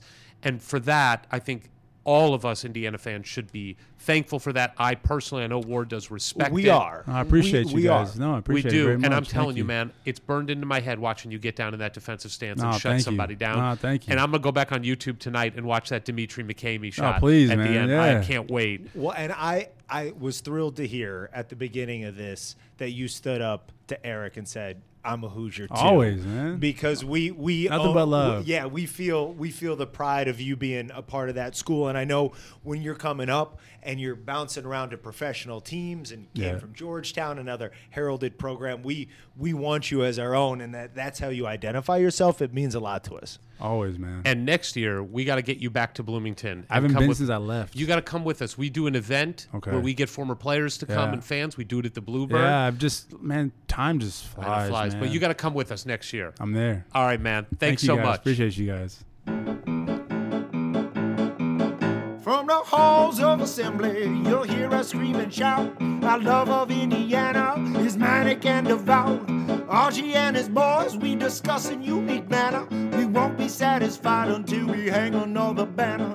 Us two goofy guys go by names of Warren and Eric, and as you probably know by now, we're Hoosier hysterics, Hoosier hysterics, Hoosier hysterics. Why? Why? If you have T-Mobile 5G home internet, you might be hearing this Why? a lot. Why? Every time your internet slows down during the busiest hours. Why? Why? Because your network gives priority to cell phone users. Why? Good question. Why not switch to Cox Internet with two times faster download speeds than T-Mobile 5G home internet during peak hours? Okay. Stop the whys and visit cox.com slash 5G home for details. T-Mobile prioritizes certain T-Mobile phone users over home internet users during times of congestion.